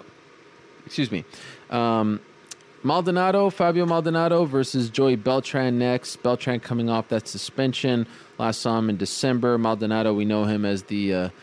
Brazilian punching bag. I mean, he takes a lot of shots and keeps on taking. What do you think? Who did my mom pick? Maldonado. Correct. How about that? He is a slight favorite at minus 150. Beltran is plus 130. I see some value on Beltran here, just because Maldonado is going to get into a firefight with him. And Beltran, well, both of these guys can take a lot of punishment, but I think that Beltran's a little more hungry for a win, in the sense that he might use his wrestling, he might try and impose his will, other than just getting into a slugfest, which he's kind of been known for in the past. I think he wants to stick around, so I think he's gonna try and change it up a little bit, and I think he might be effective. So I would say that Beltran is a pretty decent underdog in this one. Our friend at Fight Metric, although this is more our one guy, saying book it. Maldonado versus Beltran will be the fight of the night. Both have high volume striking, ridiculous chins. I think it's going to be a fun fight. That is going to be like Rock'em Sock'em, in my opinion. I think that's what you expect, but I think Beltran's going to flip the script. Really? That's what I really feel. There's been fights like this in the past. An example is escaping me right now, where it's like, oh, this is due to be fireworks, and then one of the guys just comes in and puts in a workman performance, a little bit of grappling, not too much, just trading bombs, and completely shuts down that talk of fireworks. This happens all the time. Matt Brown fought John Howard. They were saying, we're going to meet in the middle of the octagon. Didn't happen. Anthony Johnson, Dan Hardy. Oh, yeah. Oh, yeah, that one. So it happens all the time. But I don't know. I feel like these guys are a little different. I don't know. I think, here's the thing. Beltran knows that, thin ice, came back to the UFC, dropping down to light heavyweight, had a nice win in December, but got popped. Needs to get back in the good graces of the fans. UFC, I think he's going to come out swinging. I wouldn't be surprised. I wouldn't say I'd be surprised, but I don't think that's the way it's going to go. That's just my opinion. So all right, let's move along. This is a very interesting one. Matt Hamill returning, and if you missed UFC Tonight last week, I reported that Duff Holmes, if you know Matt Hamill, you've seen Duff Holmes in his corner, his trainer for 7.5 years, essentially his first and only MMA trainer after The Ultimate Fighter. Matt Hamill went off and trained with Tito Ortiz for a couple fights, but then came back to Utica, New York, and trained with Duff Holmes. Duff Holmes even worked as his translator, not his translator, as his interpreter, I should say. He learned how to speak sign language or communicate via sign language, so that he could help Matt with his interviews, but also in the corner talk to him. And when Matt fights, he can't really say anything to him. Of course, Matt, if you don't know, first and only deaf fighter in UFC history, can't yell anything out. But when they, got to the corner, he was able to communicate with him. Did all that for Matt, so they were very close. But after his last one, Matt's last win over Roger Hollett at UFC 152.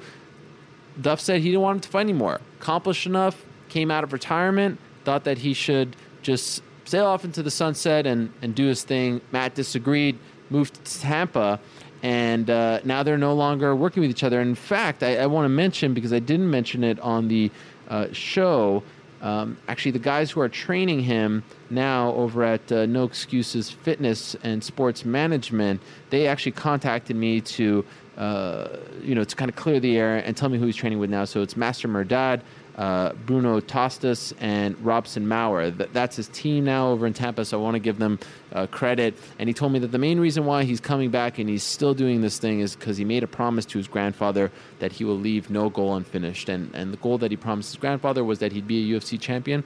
He still believes that he could be a UFC champion. So here's Matt Hamill, a little over a year after his win over Roger Hollett. We came out of retirement after his loss to Gustafsson at UFC 133, fighting Thiago Silva, who had a big win over Feijão in June in Brazil. Who do you think my mom picked? Hamill. Wrong.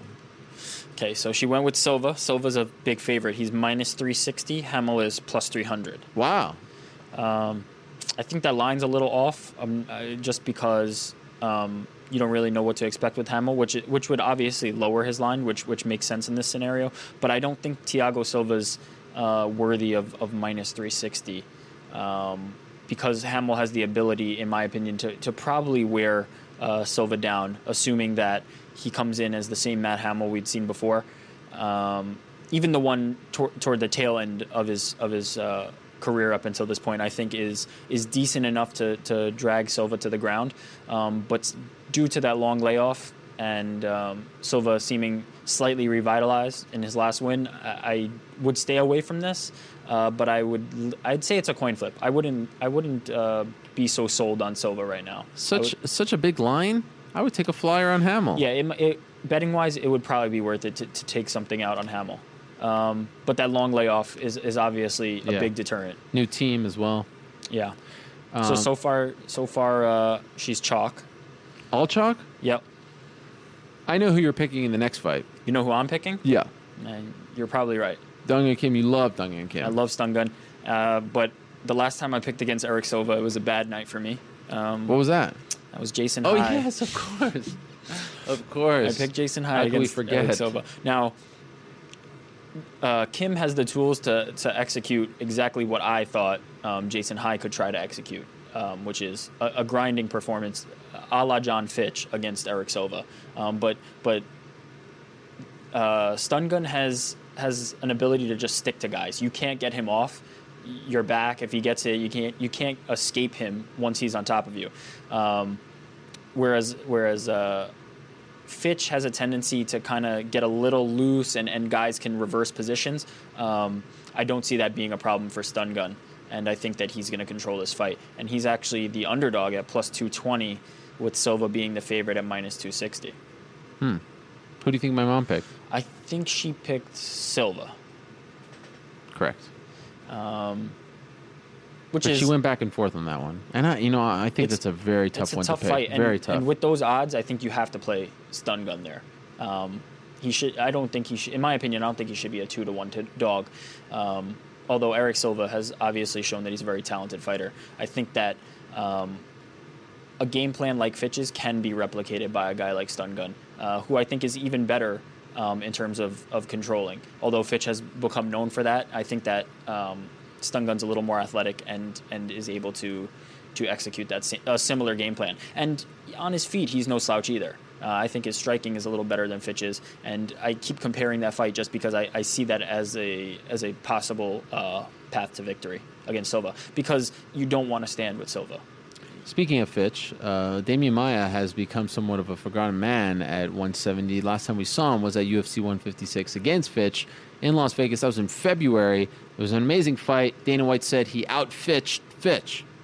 And, of course, since then, Fitch no longer in the UFC. He's fought. Maia hasn't fought. He was supposed to fight in the summertime, but his opponent, Josh Koscheck, had to pull out. That was at UFC 163, so they saved him, and they're having a main event this show against Jake Shields. Obviously, both very well known for their jiu-jitsu. Who do you think she picked? I think she picked Maia. Who's the favorite? Maia. She picked Maia. Maia, so that's a chalk. I like how you say that kind of passive-aggressively. What are you trying to say? Come out and say it. What are you trying to say? She picked only favorites? That's a fact. What are you trying to say? Stated. Favorites? Yeah, she picked the favorites. All right. You say it with a tone, though. A certain tone. It's not going to work, Ariel. I figured it out, by the way. I don't know if I should say it now, but I figured out how this whole thing's going to... Well, let me know when you figure it out. No, I have figured it out. Okay. It's going to be great. So Damian Maia is the favorite at minus 275. Shields is at plus 235. I really like Maia in this matchup. I don't think that there's anything that Jake does that Maia doesn't do better. Mm-hmm. It's really as simple as that. Maia is, although neither is going to light the world on fire with their striking, Maia is a better striker, and Maia is a better grappler overall. His takedowns are, not...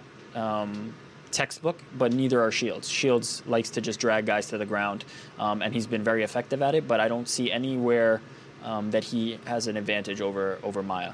So I'm big on Maia here, big on Maia in general. I'm big on Maia. I'd like to see, if he wins this fight in impressive fashion, I want to see him get one more fight and then fight for the title. Who knows? It always happens this way in our sport. He wins this fight, and everyone will be all excited about him. And they'll be talking about him fighting for the belt next, because there isn't a clear-cut guy at 170 unless I'm forgetting someone. Well, Rory.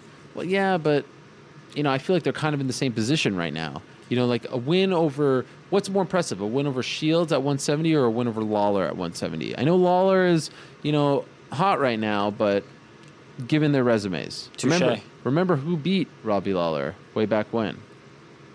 Jake Shields, in a matter of seconds. So, Maia's undefeated at 170. I think he'd be a good fight for GSP. Let's see what happens.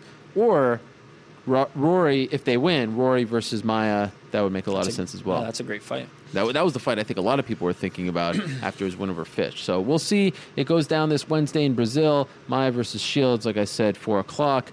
Pre-fight show, 5 o'clock. Prelims, main card, 7 o'clock. Tough, 10 o'clock. By the way, how are you liking The Ultimate Fighter? I'm loving it. We actually have a question. Oh, we do. About let's that. Get so save it. All right, let's go to the questions. We'll go to the website first, and then the Twitter, and then we'll give away these cards and go to sleep. Oh, let me talk about the cards actually before we do that. Is there a tornado outside? I heard there's going to be a tornado today. What? That's what I heard. I hope not. Will, right. Can you get Anyone? On that? Get it. Where's that camp? We used to have. I think we're good. Yeah, we used to have that outdoor camera. Yeah. That was in the old studio, though. Remember that? That was great. Yeah. Well, we don't have those kind of windows out to the street. Oh, okay. Like last time. So up for grabs today. We've been doing these the last few weeks. 2013 UFC Finest from Topps, our friends at Topps. Thank you very much for sending these. Each box contains one autograph card, one jumbo relic card, and one autograph jumbo relic card. I always mess that up. And then 4 jumbo relic cards. So there's quite a bit of memorabilia in there. There's mouthpieces, pieces of the mat, pieces of the fighter's gear, all kinds of things that you would want to collect, fight-worn stuff or fight-used stuff. So for more information on that or any of Topps cards, you can visit them on Facebook at facebook.com/Topps or follow them on Twitter at Topps Cards. By the way, a lot of you are telling me that the Munoz Machida fight is on FS1. It is not. It's on FS2. Dana White misspoke when he said that. So it's Fox Sports 2, not Fox Sports 1. Main card. Here we go. All right, let's do it. First question from the website.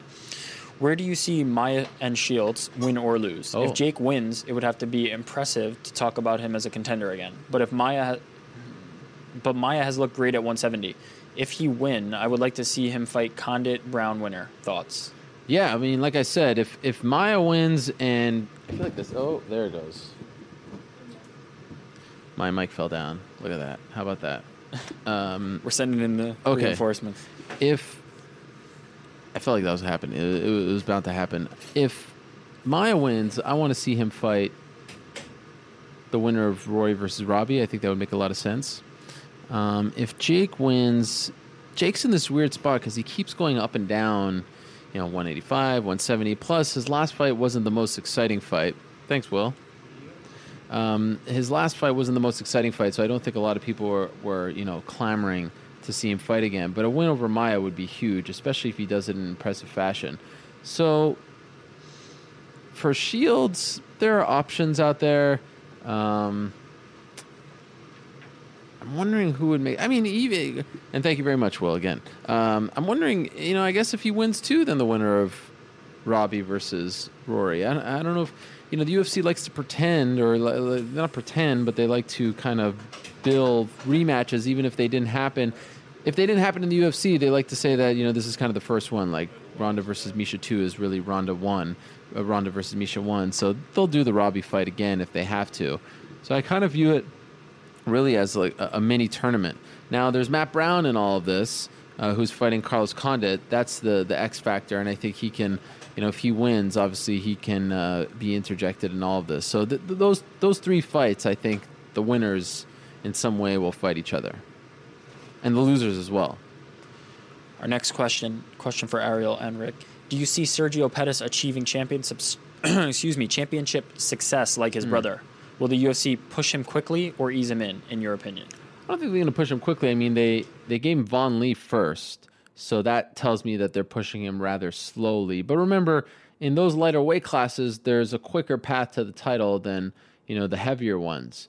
I'm surprised it's going to be at 135. I thought, you know, he was going to be at 125, but I guess as he grows, he's getting bigger.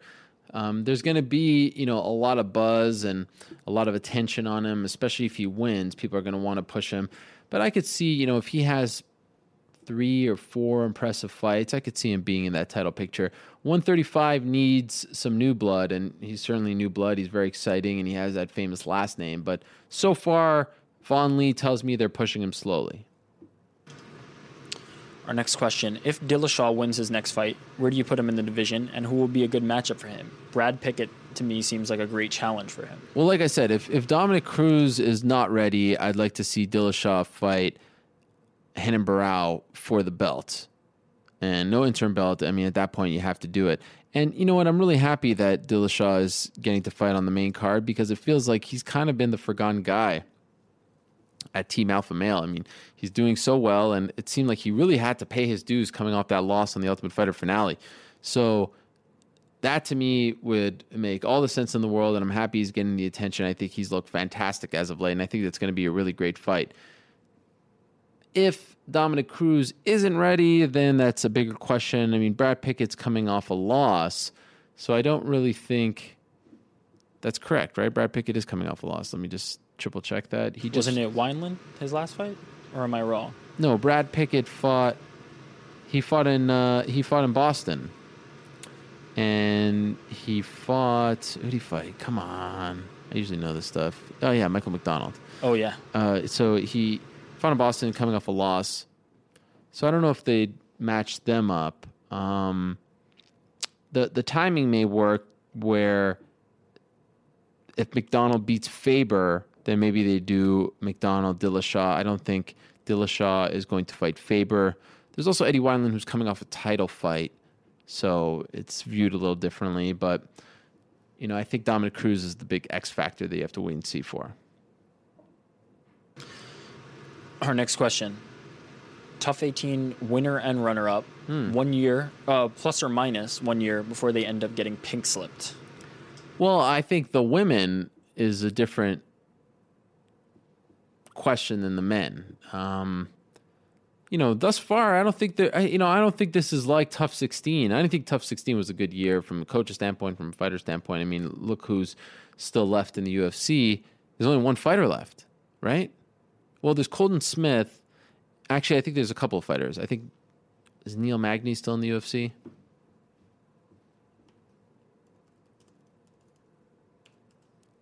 You get the point. But the fact that you don't know this kind of says it all.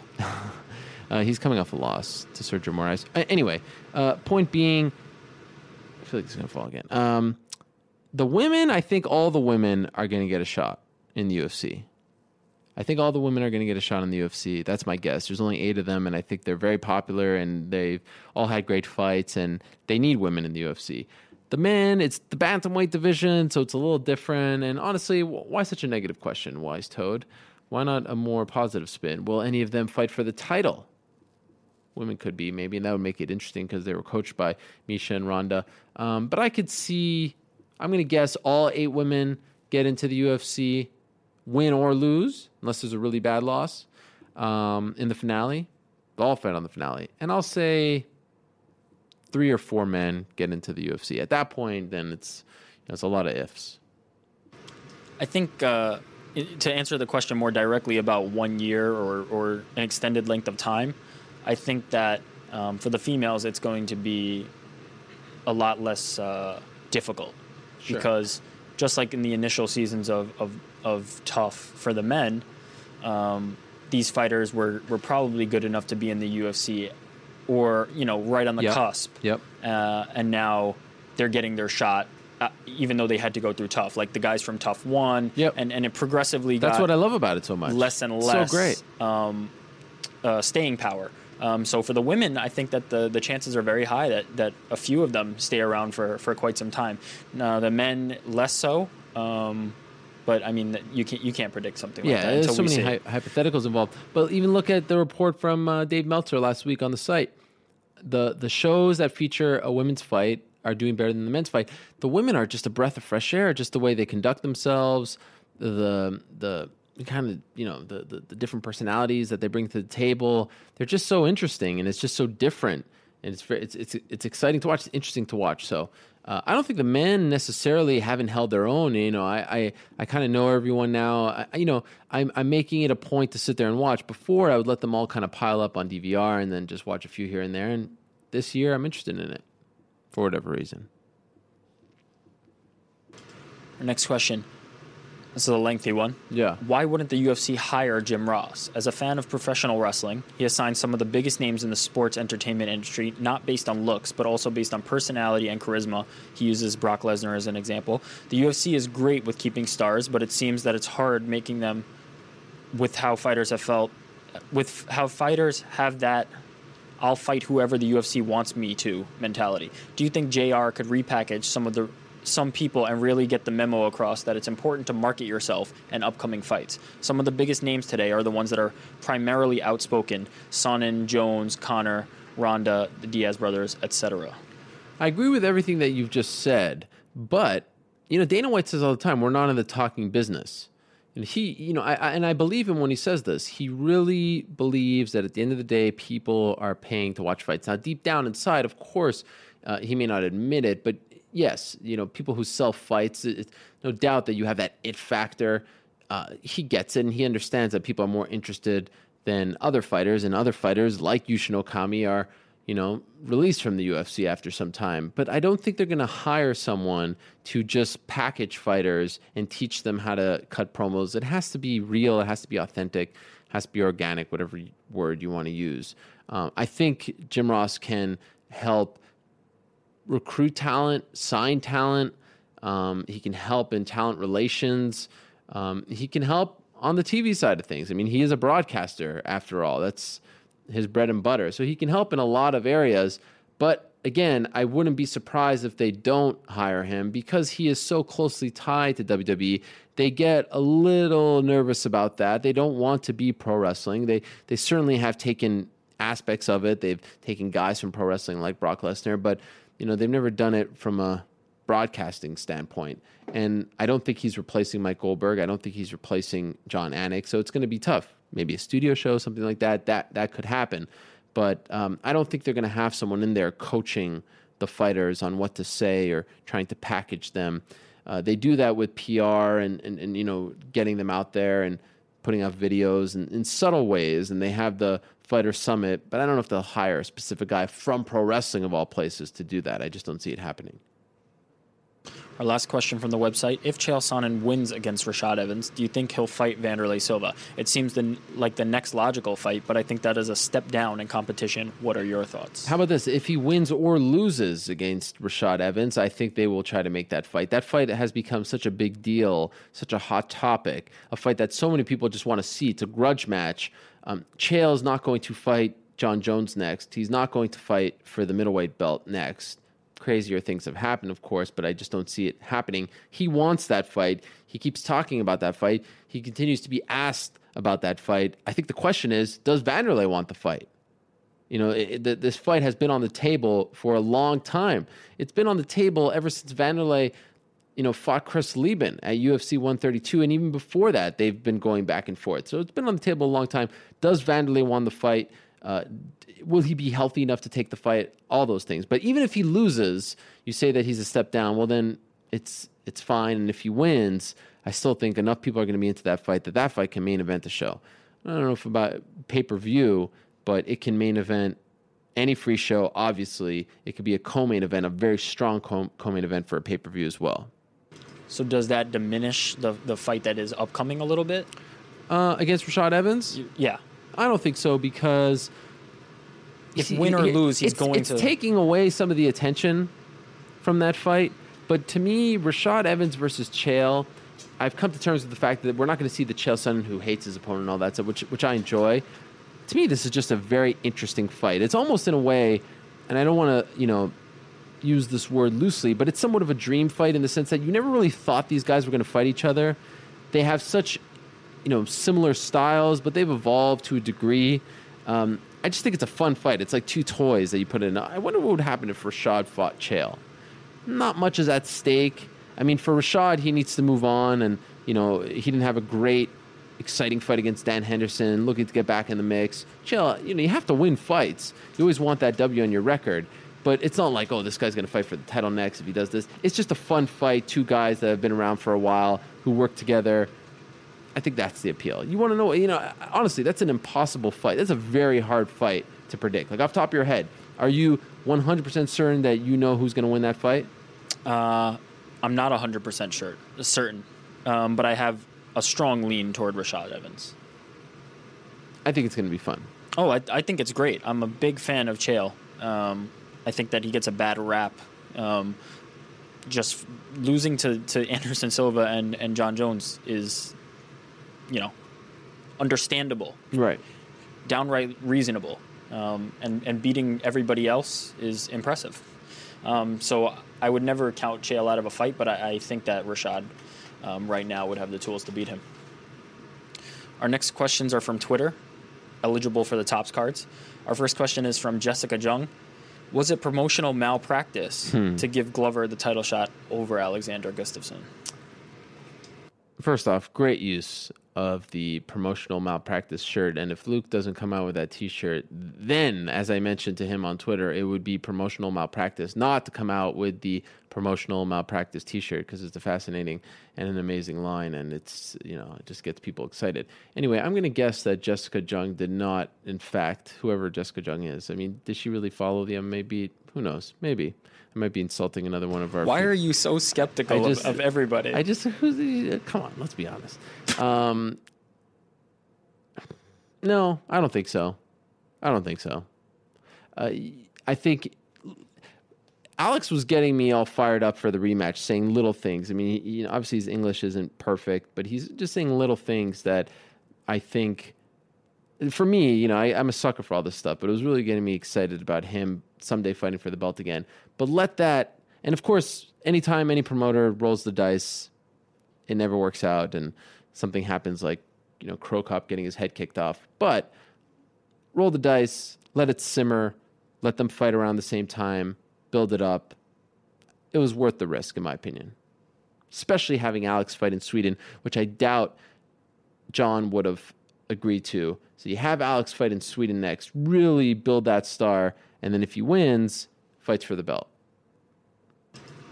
Our next question from Sean Ross Sapp. Could Gustafsson split from Phil Davis's camp mean a possible rematch for the two? Now, he said that it's not really the case, but... Yeah. I mean, let's take him... You know, let's take his word for it. And it sounds like he's going to spend a lot of time there, but they're friends. He doesn't want to fight him. So that's that. Stop being such an instigator, Sean. Our next question, what are your thoughts on The Ultimate Fighter now that we are 5 episodes in? What's this picture that he... it's just like, Justin and Duke. Yeah. Oh, that fight is supposed to be incredible, bloody fight. I'm looking forward to that fight very much. I'm really enjoying it. And, I'll be honest, maybe deep down inside, it's on Fox Sports 1. I work for Fox Sports 1. Maybe deep down I'm trying to support it. But I'll be honest with you, if I wasn't watching it, if I wasn't into it, I wouldn't really be talking about it. I think you can tell that I'm genuinely interested in it. It feels like a fresh show. I think they picked, great characters. The coaches are fascinating. I think they're both doing a great job. I like the friction there. Regardless of who's coming off better or worse, it's interesting. It's compelling.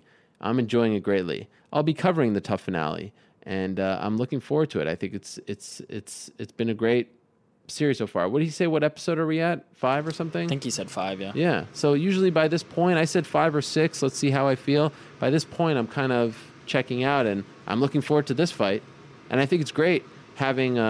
7 to 10, you're going to have the live fights, and then you get one more fight, and it's a fight that this fight might be the most anticipated fight of all the fights happening on Wednesday, right? Is that crazy? I didn't even think of that. You're right. No, and I don't know. Well, it's definitely up there, yeah. People are interested in it, right? I didn't even think of it that way.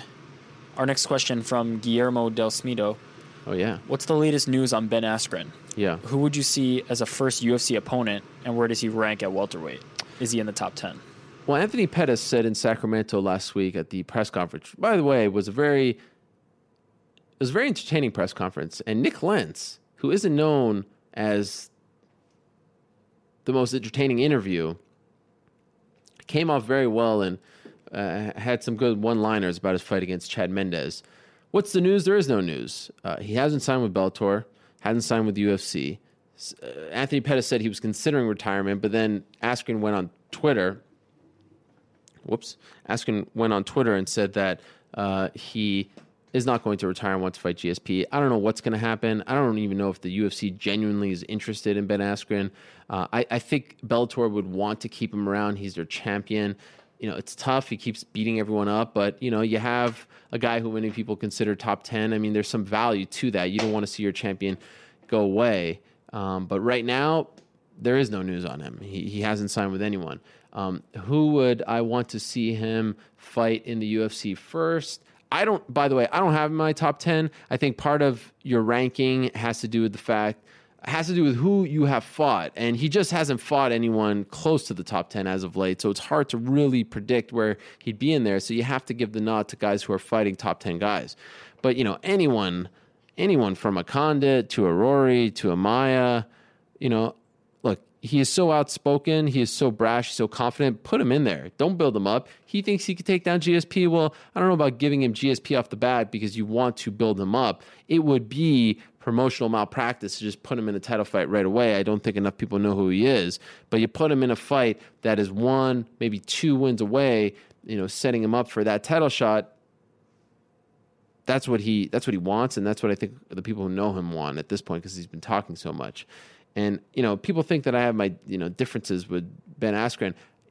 I like that he talks so much. That's great. I love guys who are confident, who are, talk smack, all that stuff, so I want to see him in there. I have no interest anymore in seeing him in Bellator just because it doesn't seem like there are any real challenges for him in Bellator. If there were, great. That's why I didn't, that's why I wasn't, all upset or anything. I wasn't pushing. I wanted to see the Michael Chandler-Eddie Alvarez rematch. I felt like that was a fight that needed to happen before Eddie moved on. That's a fight that will be talked about. It's great that we're going to get to see that on November 2nd. There's no one for Ben in Bellator, so that's why I think it'd be good for him to move on. And I would put him against a top guy right away. But I don't think he's top 10 right now.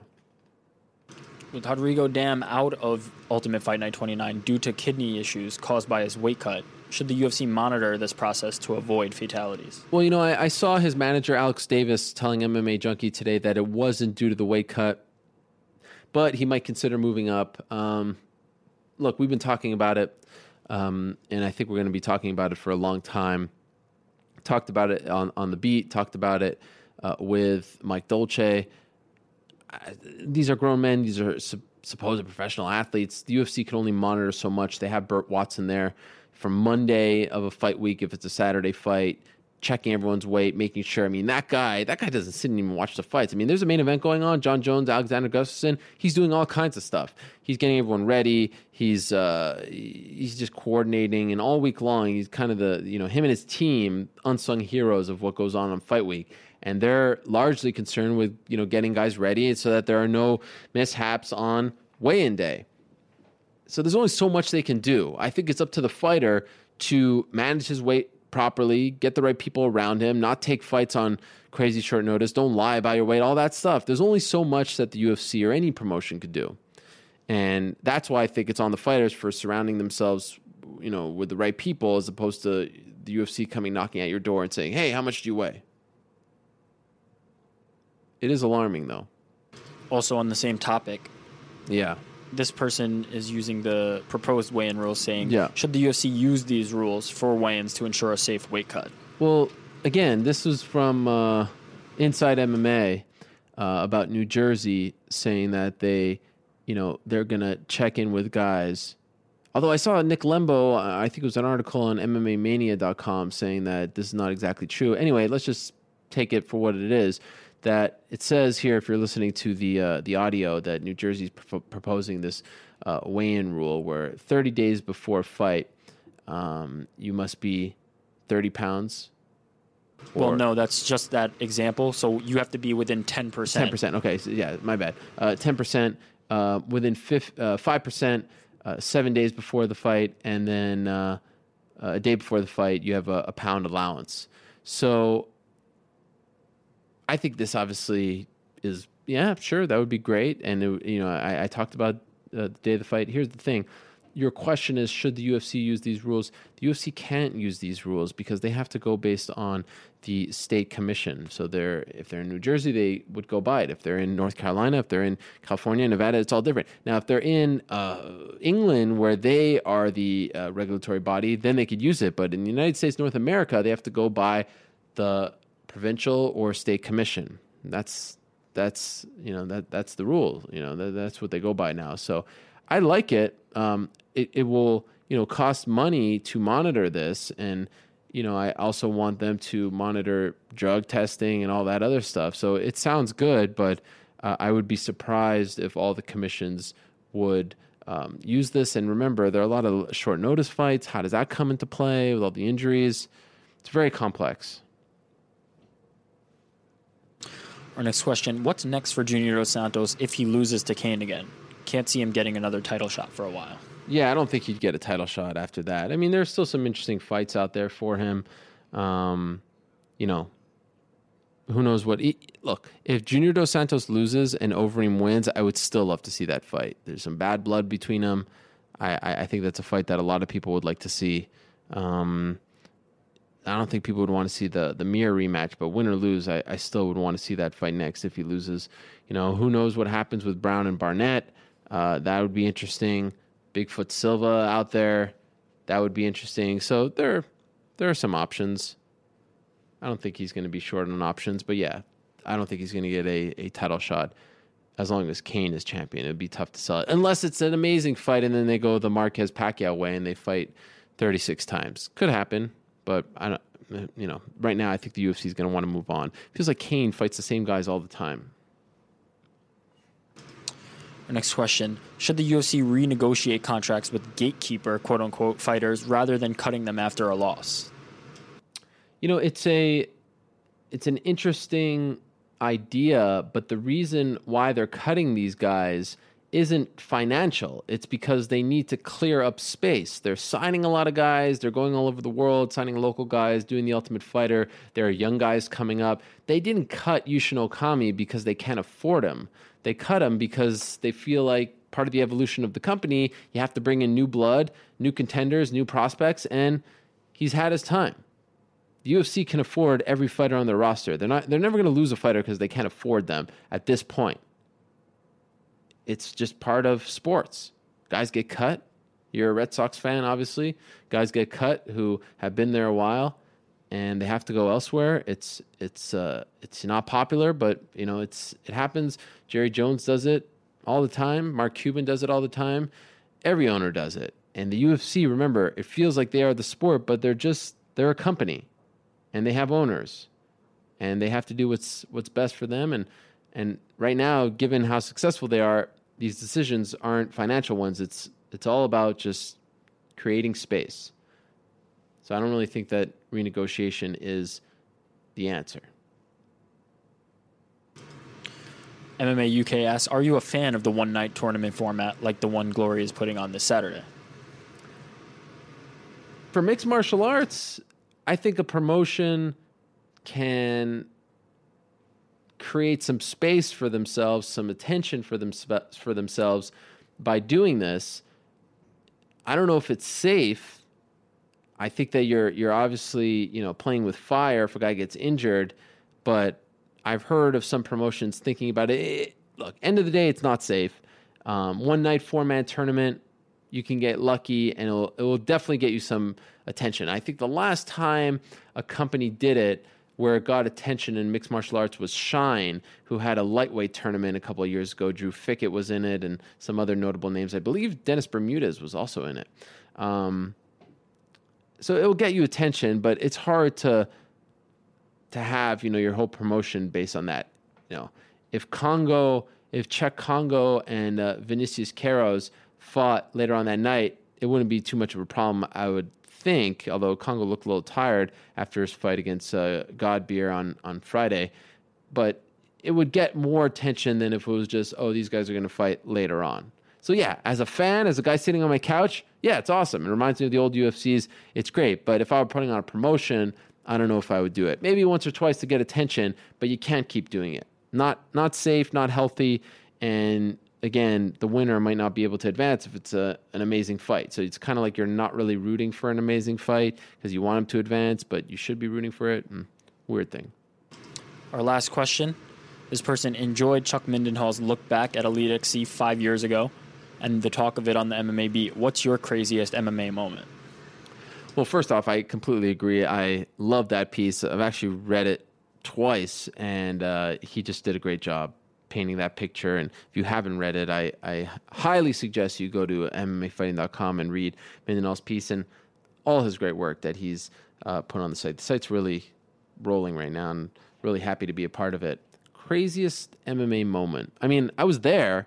As he mentioned in the piece, I broke the story. I'll never forget it. It was one of the crazier moments of my career, just being there that weekend and finding out, and just the whole drama and how it unfolded, and then Petrozelli winning. That was surreal. I hate to say that, but I mean, what beats that?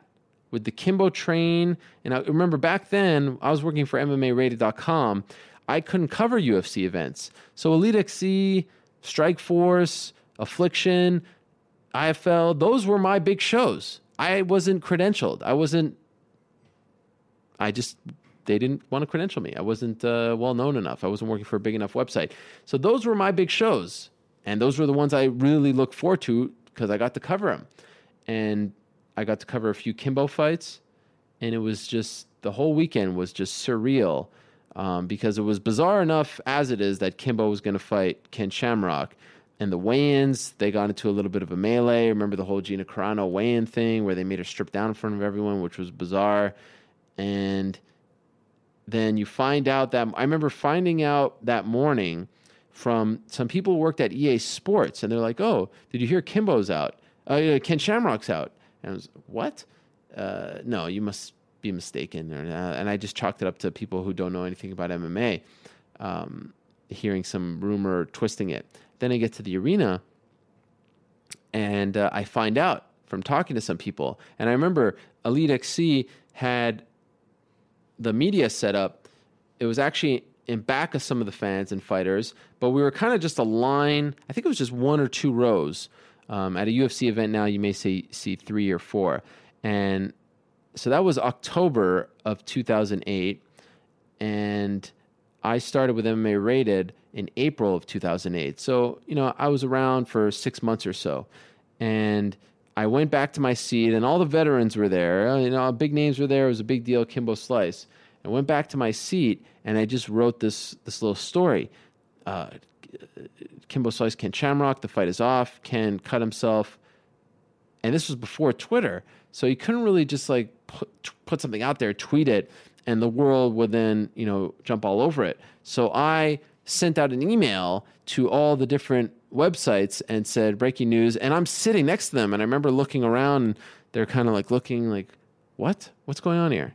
Is this true? And then, you know, the confirmations started to trickle in and whatnot. And it was surreal. And at that point right away, we didn't know if he would fight. And then we were hearing rumors about Frank Shamrock. And then Petrozelli steps in, and then the fight actually happens, and he knocks him out in 14 seconds, and it's just complete pandemonium. We're in Florida. Kimbo's in Florida. And then I remember post-fight was very much like Anderson and Weidman. It felt like Kimbo had the weight of the world lifted off his shoulders. Like, he was almost happy he lost. No more pressure. He was so relieved, it felt like. It was a very strange thing. And then talking to Petrozelli, had my infamous post-fight interview with Jared Shaw. I wish all those interviews were still around. They took down the damn MMA Rated YouTube page. What a bummer that is.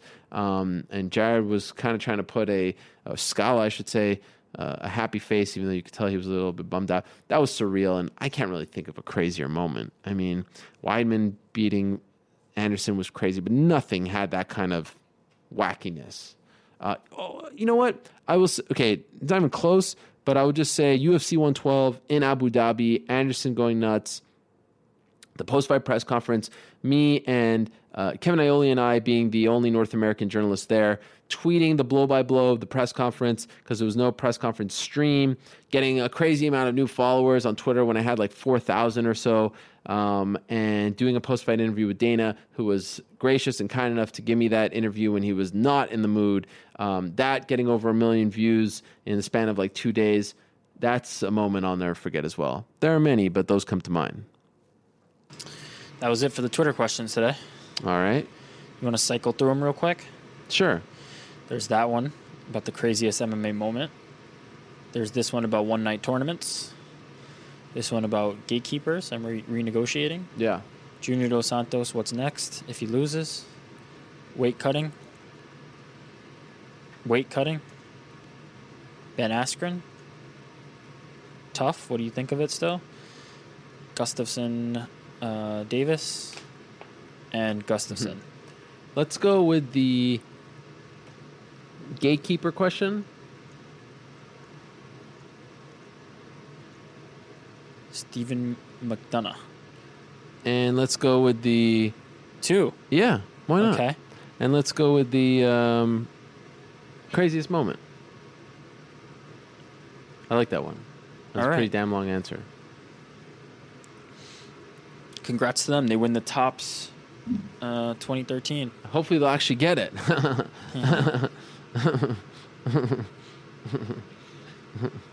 UFC Finest from Tops. Thank you very much to them. 2013 trading cards, 6 autographs or relic cards in every master box. So there you have it. Thank you so much to everyone who sent in questions using the Twitter hashtag, the MMA Hour. Thank you very much to everyone who put questions up on the website. Appreciate it. And also want to remind you that Wednesday there is UFC on Fox Sports 1. Friday there is Bellator 103. It's a pretty busy weekend. There's Legacy on Friday as well. Holly Holm is fighting over there. They always put on some nice cards. So there's Legacy. There's also CFA this weekend. Next weekend, 1FC. So it's a busy time, and don't get all depressed. I said it's the Sunday of the year. This just means that we're getting all revved and ready to go, as Dana White once said, for the end of the 2013 MMA calendar, because it is going to be great, my friends. It is going to be great. All right. I'm good. You can hit my music.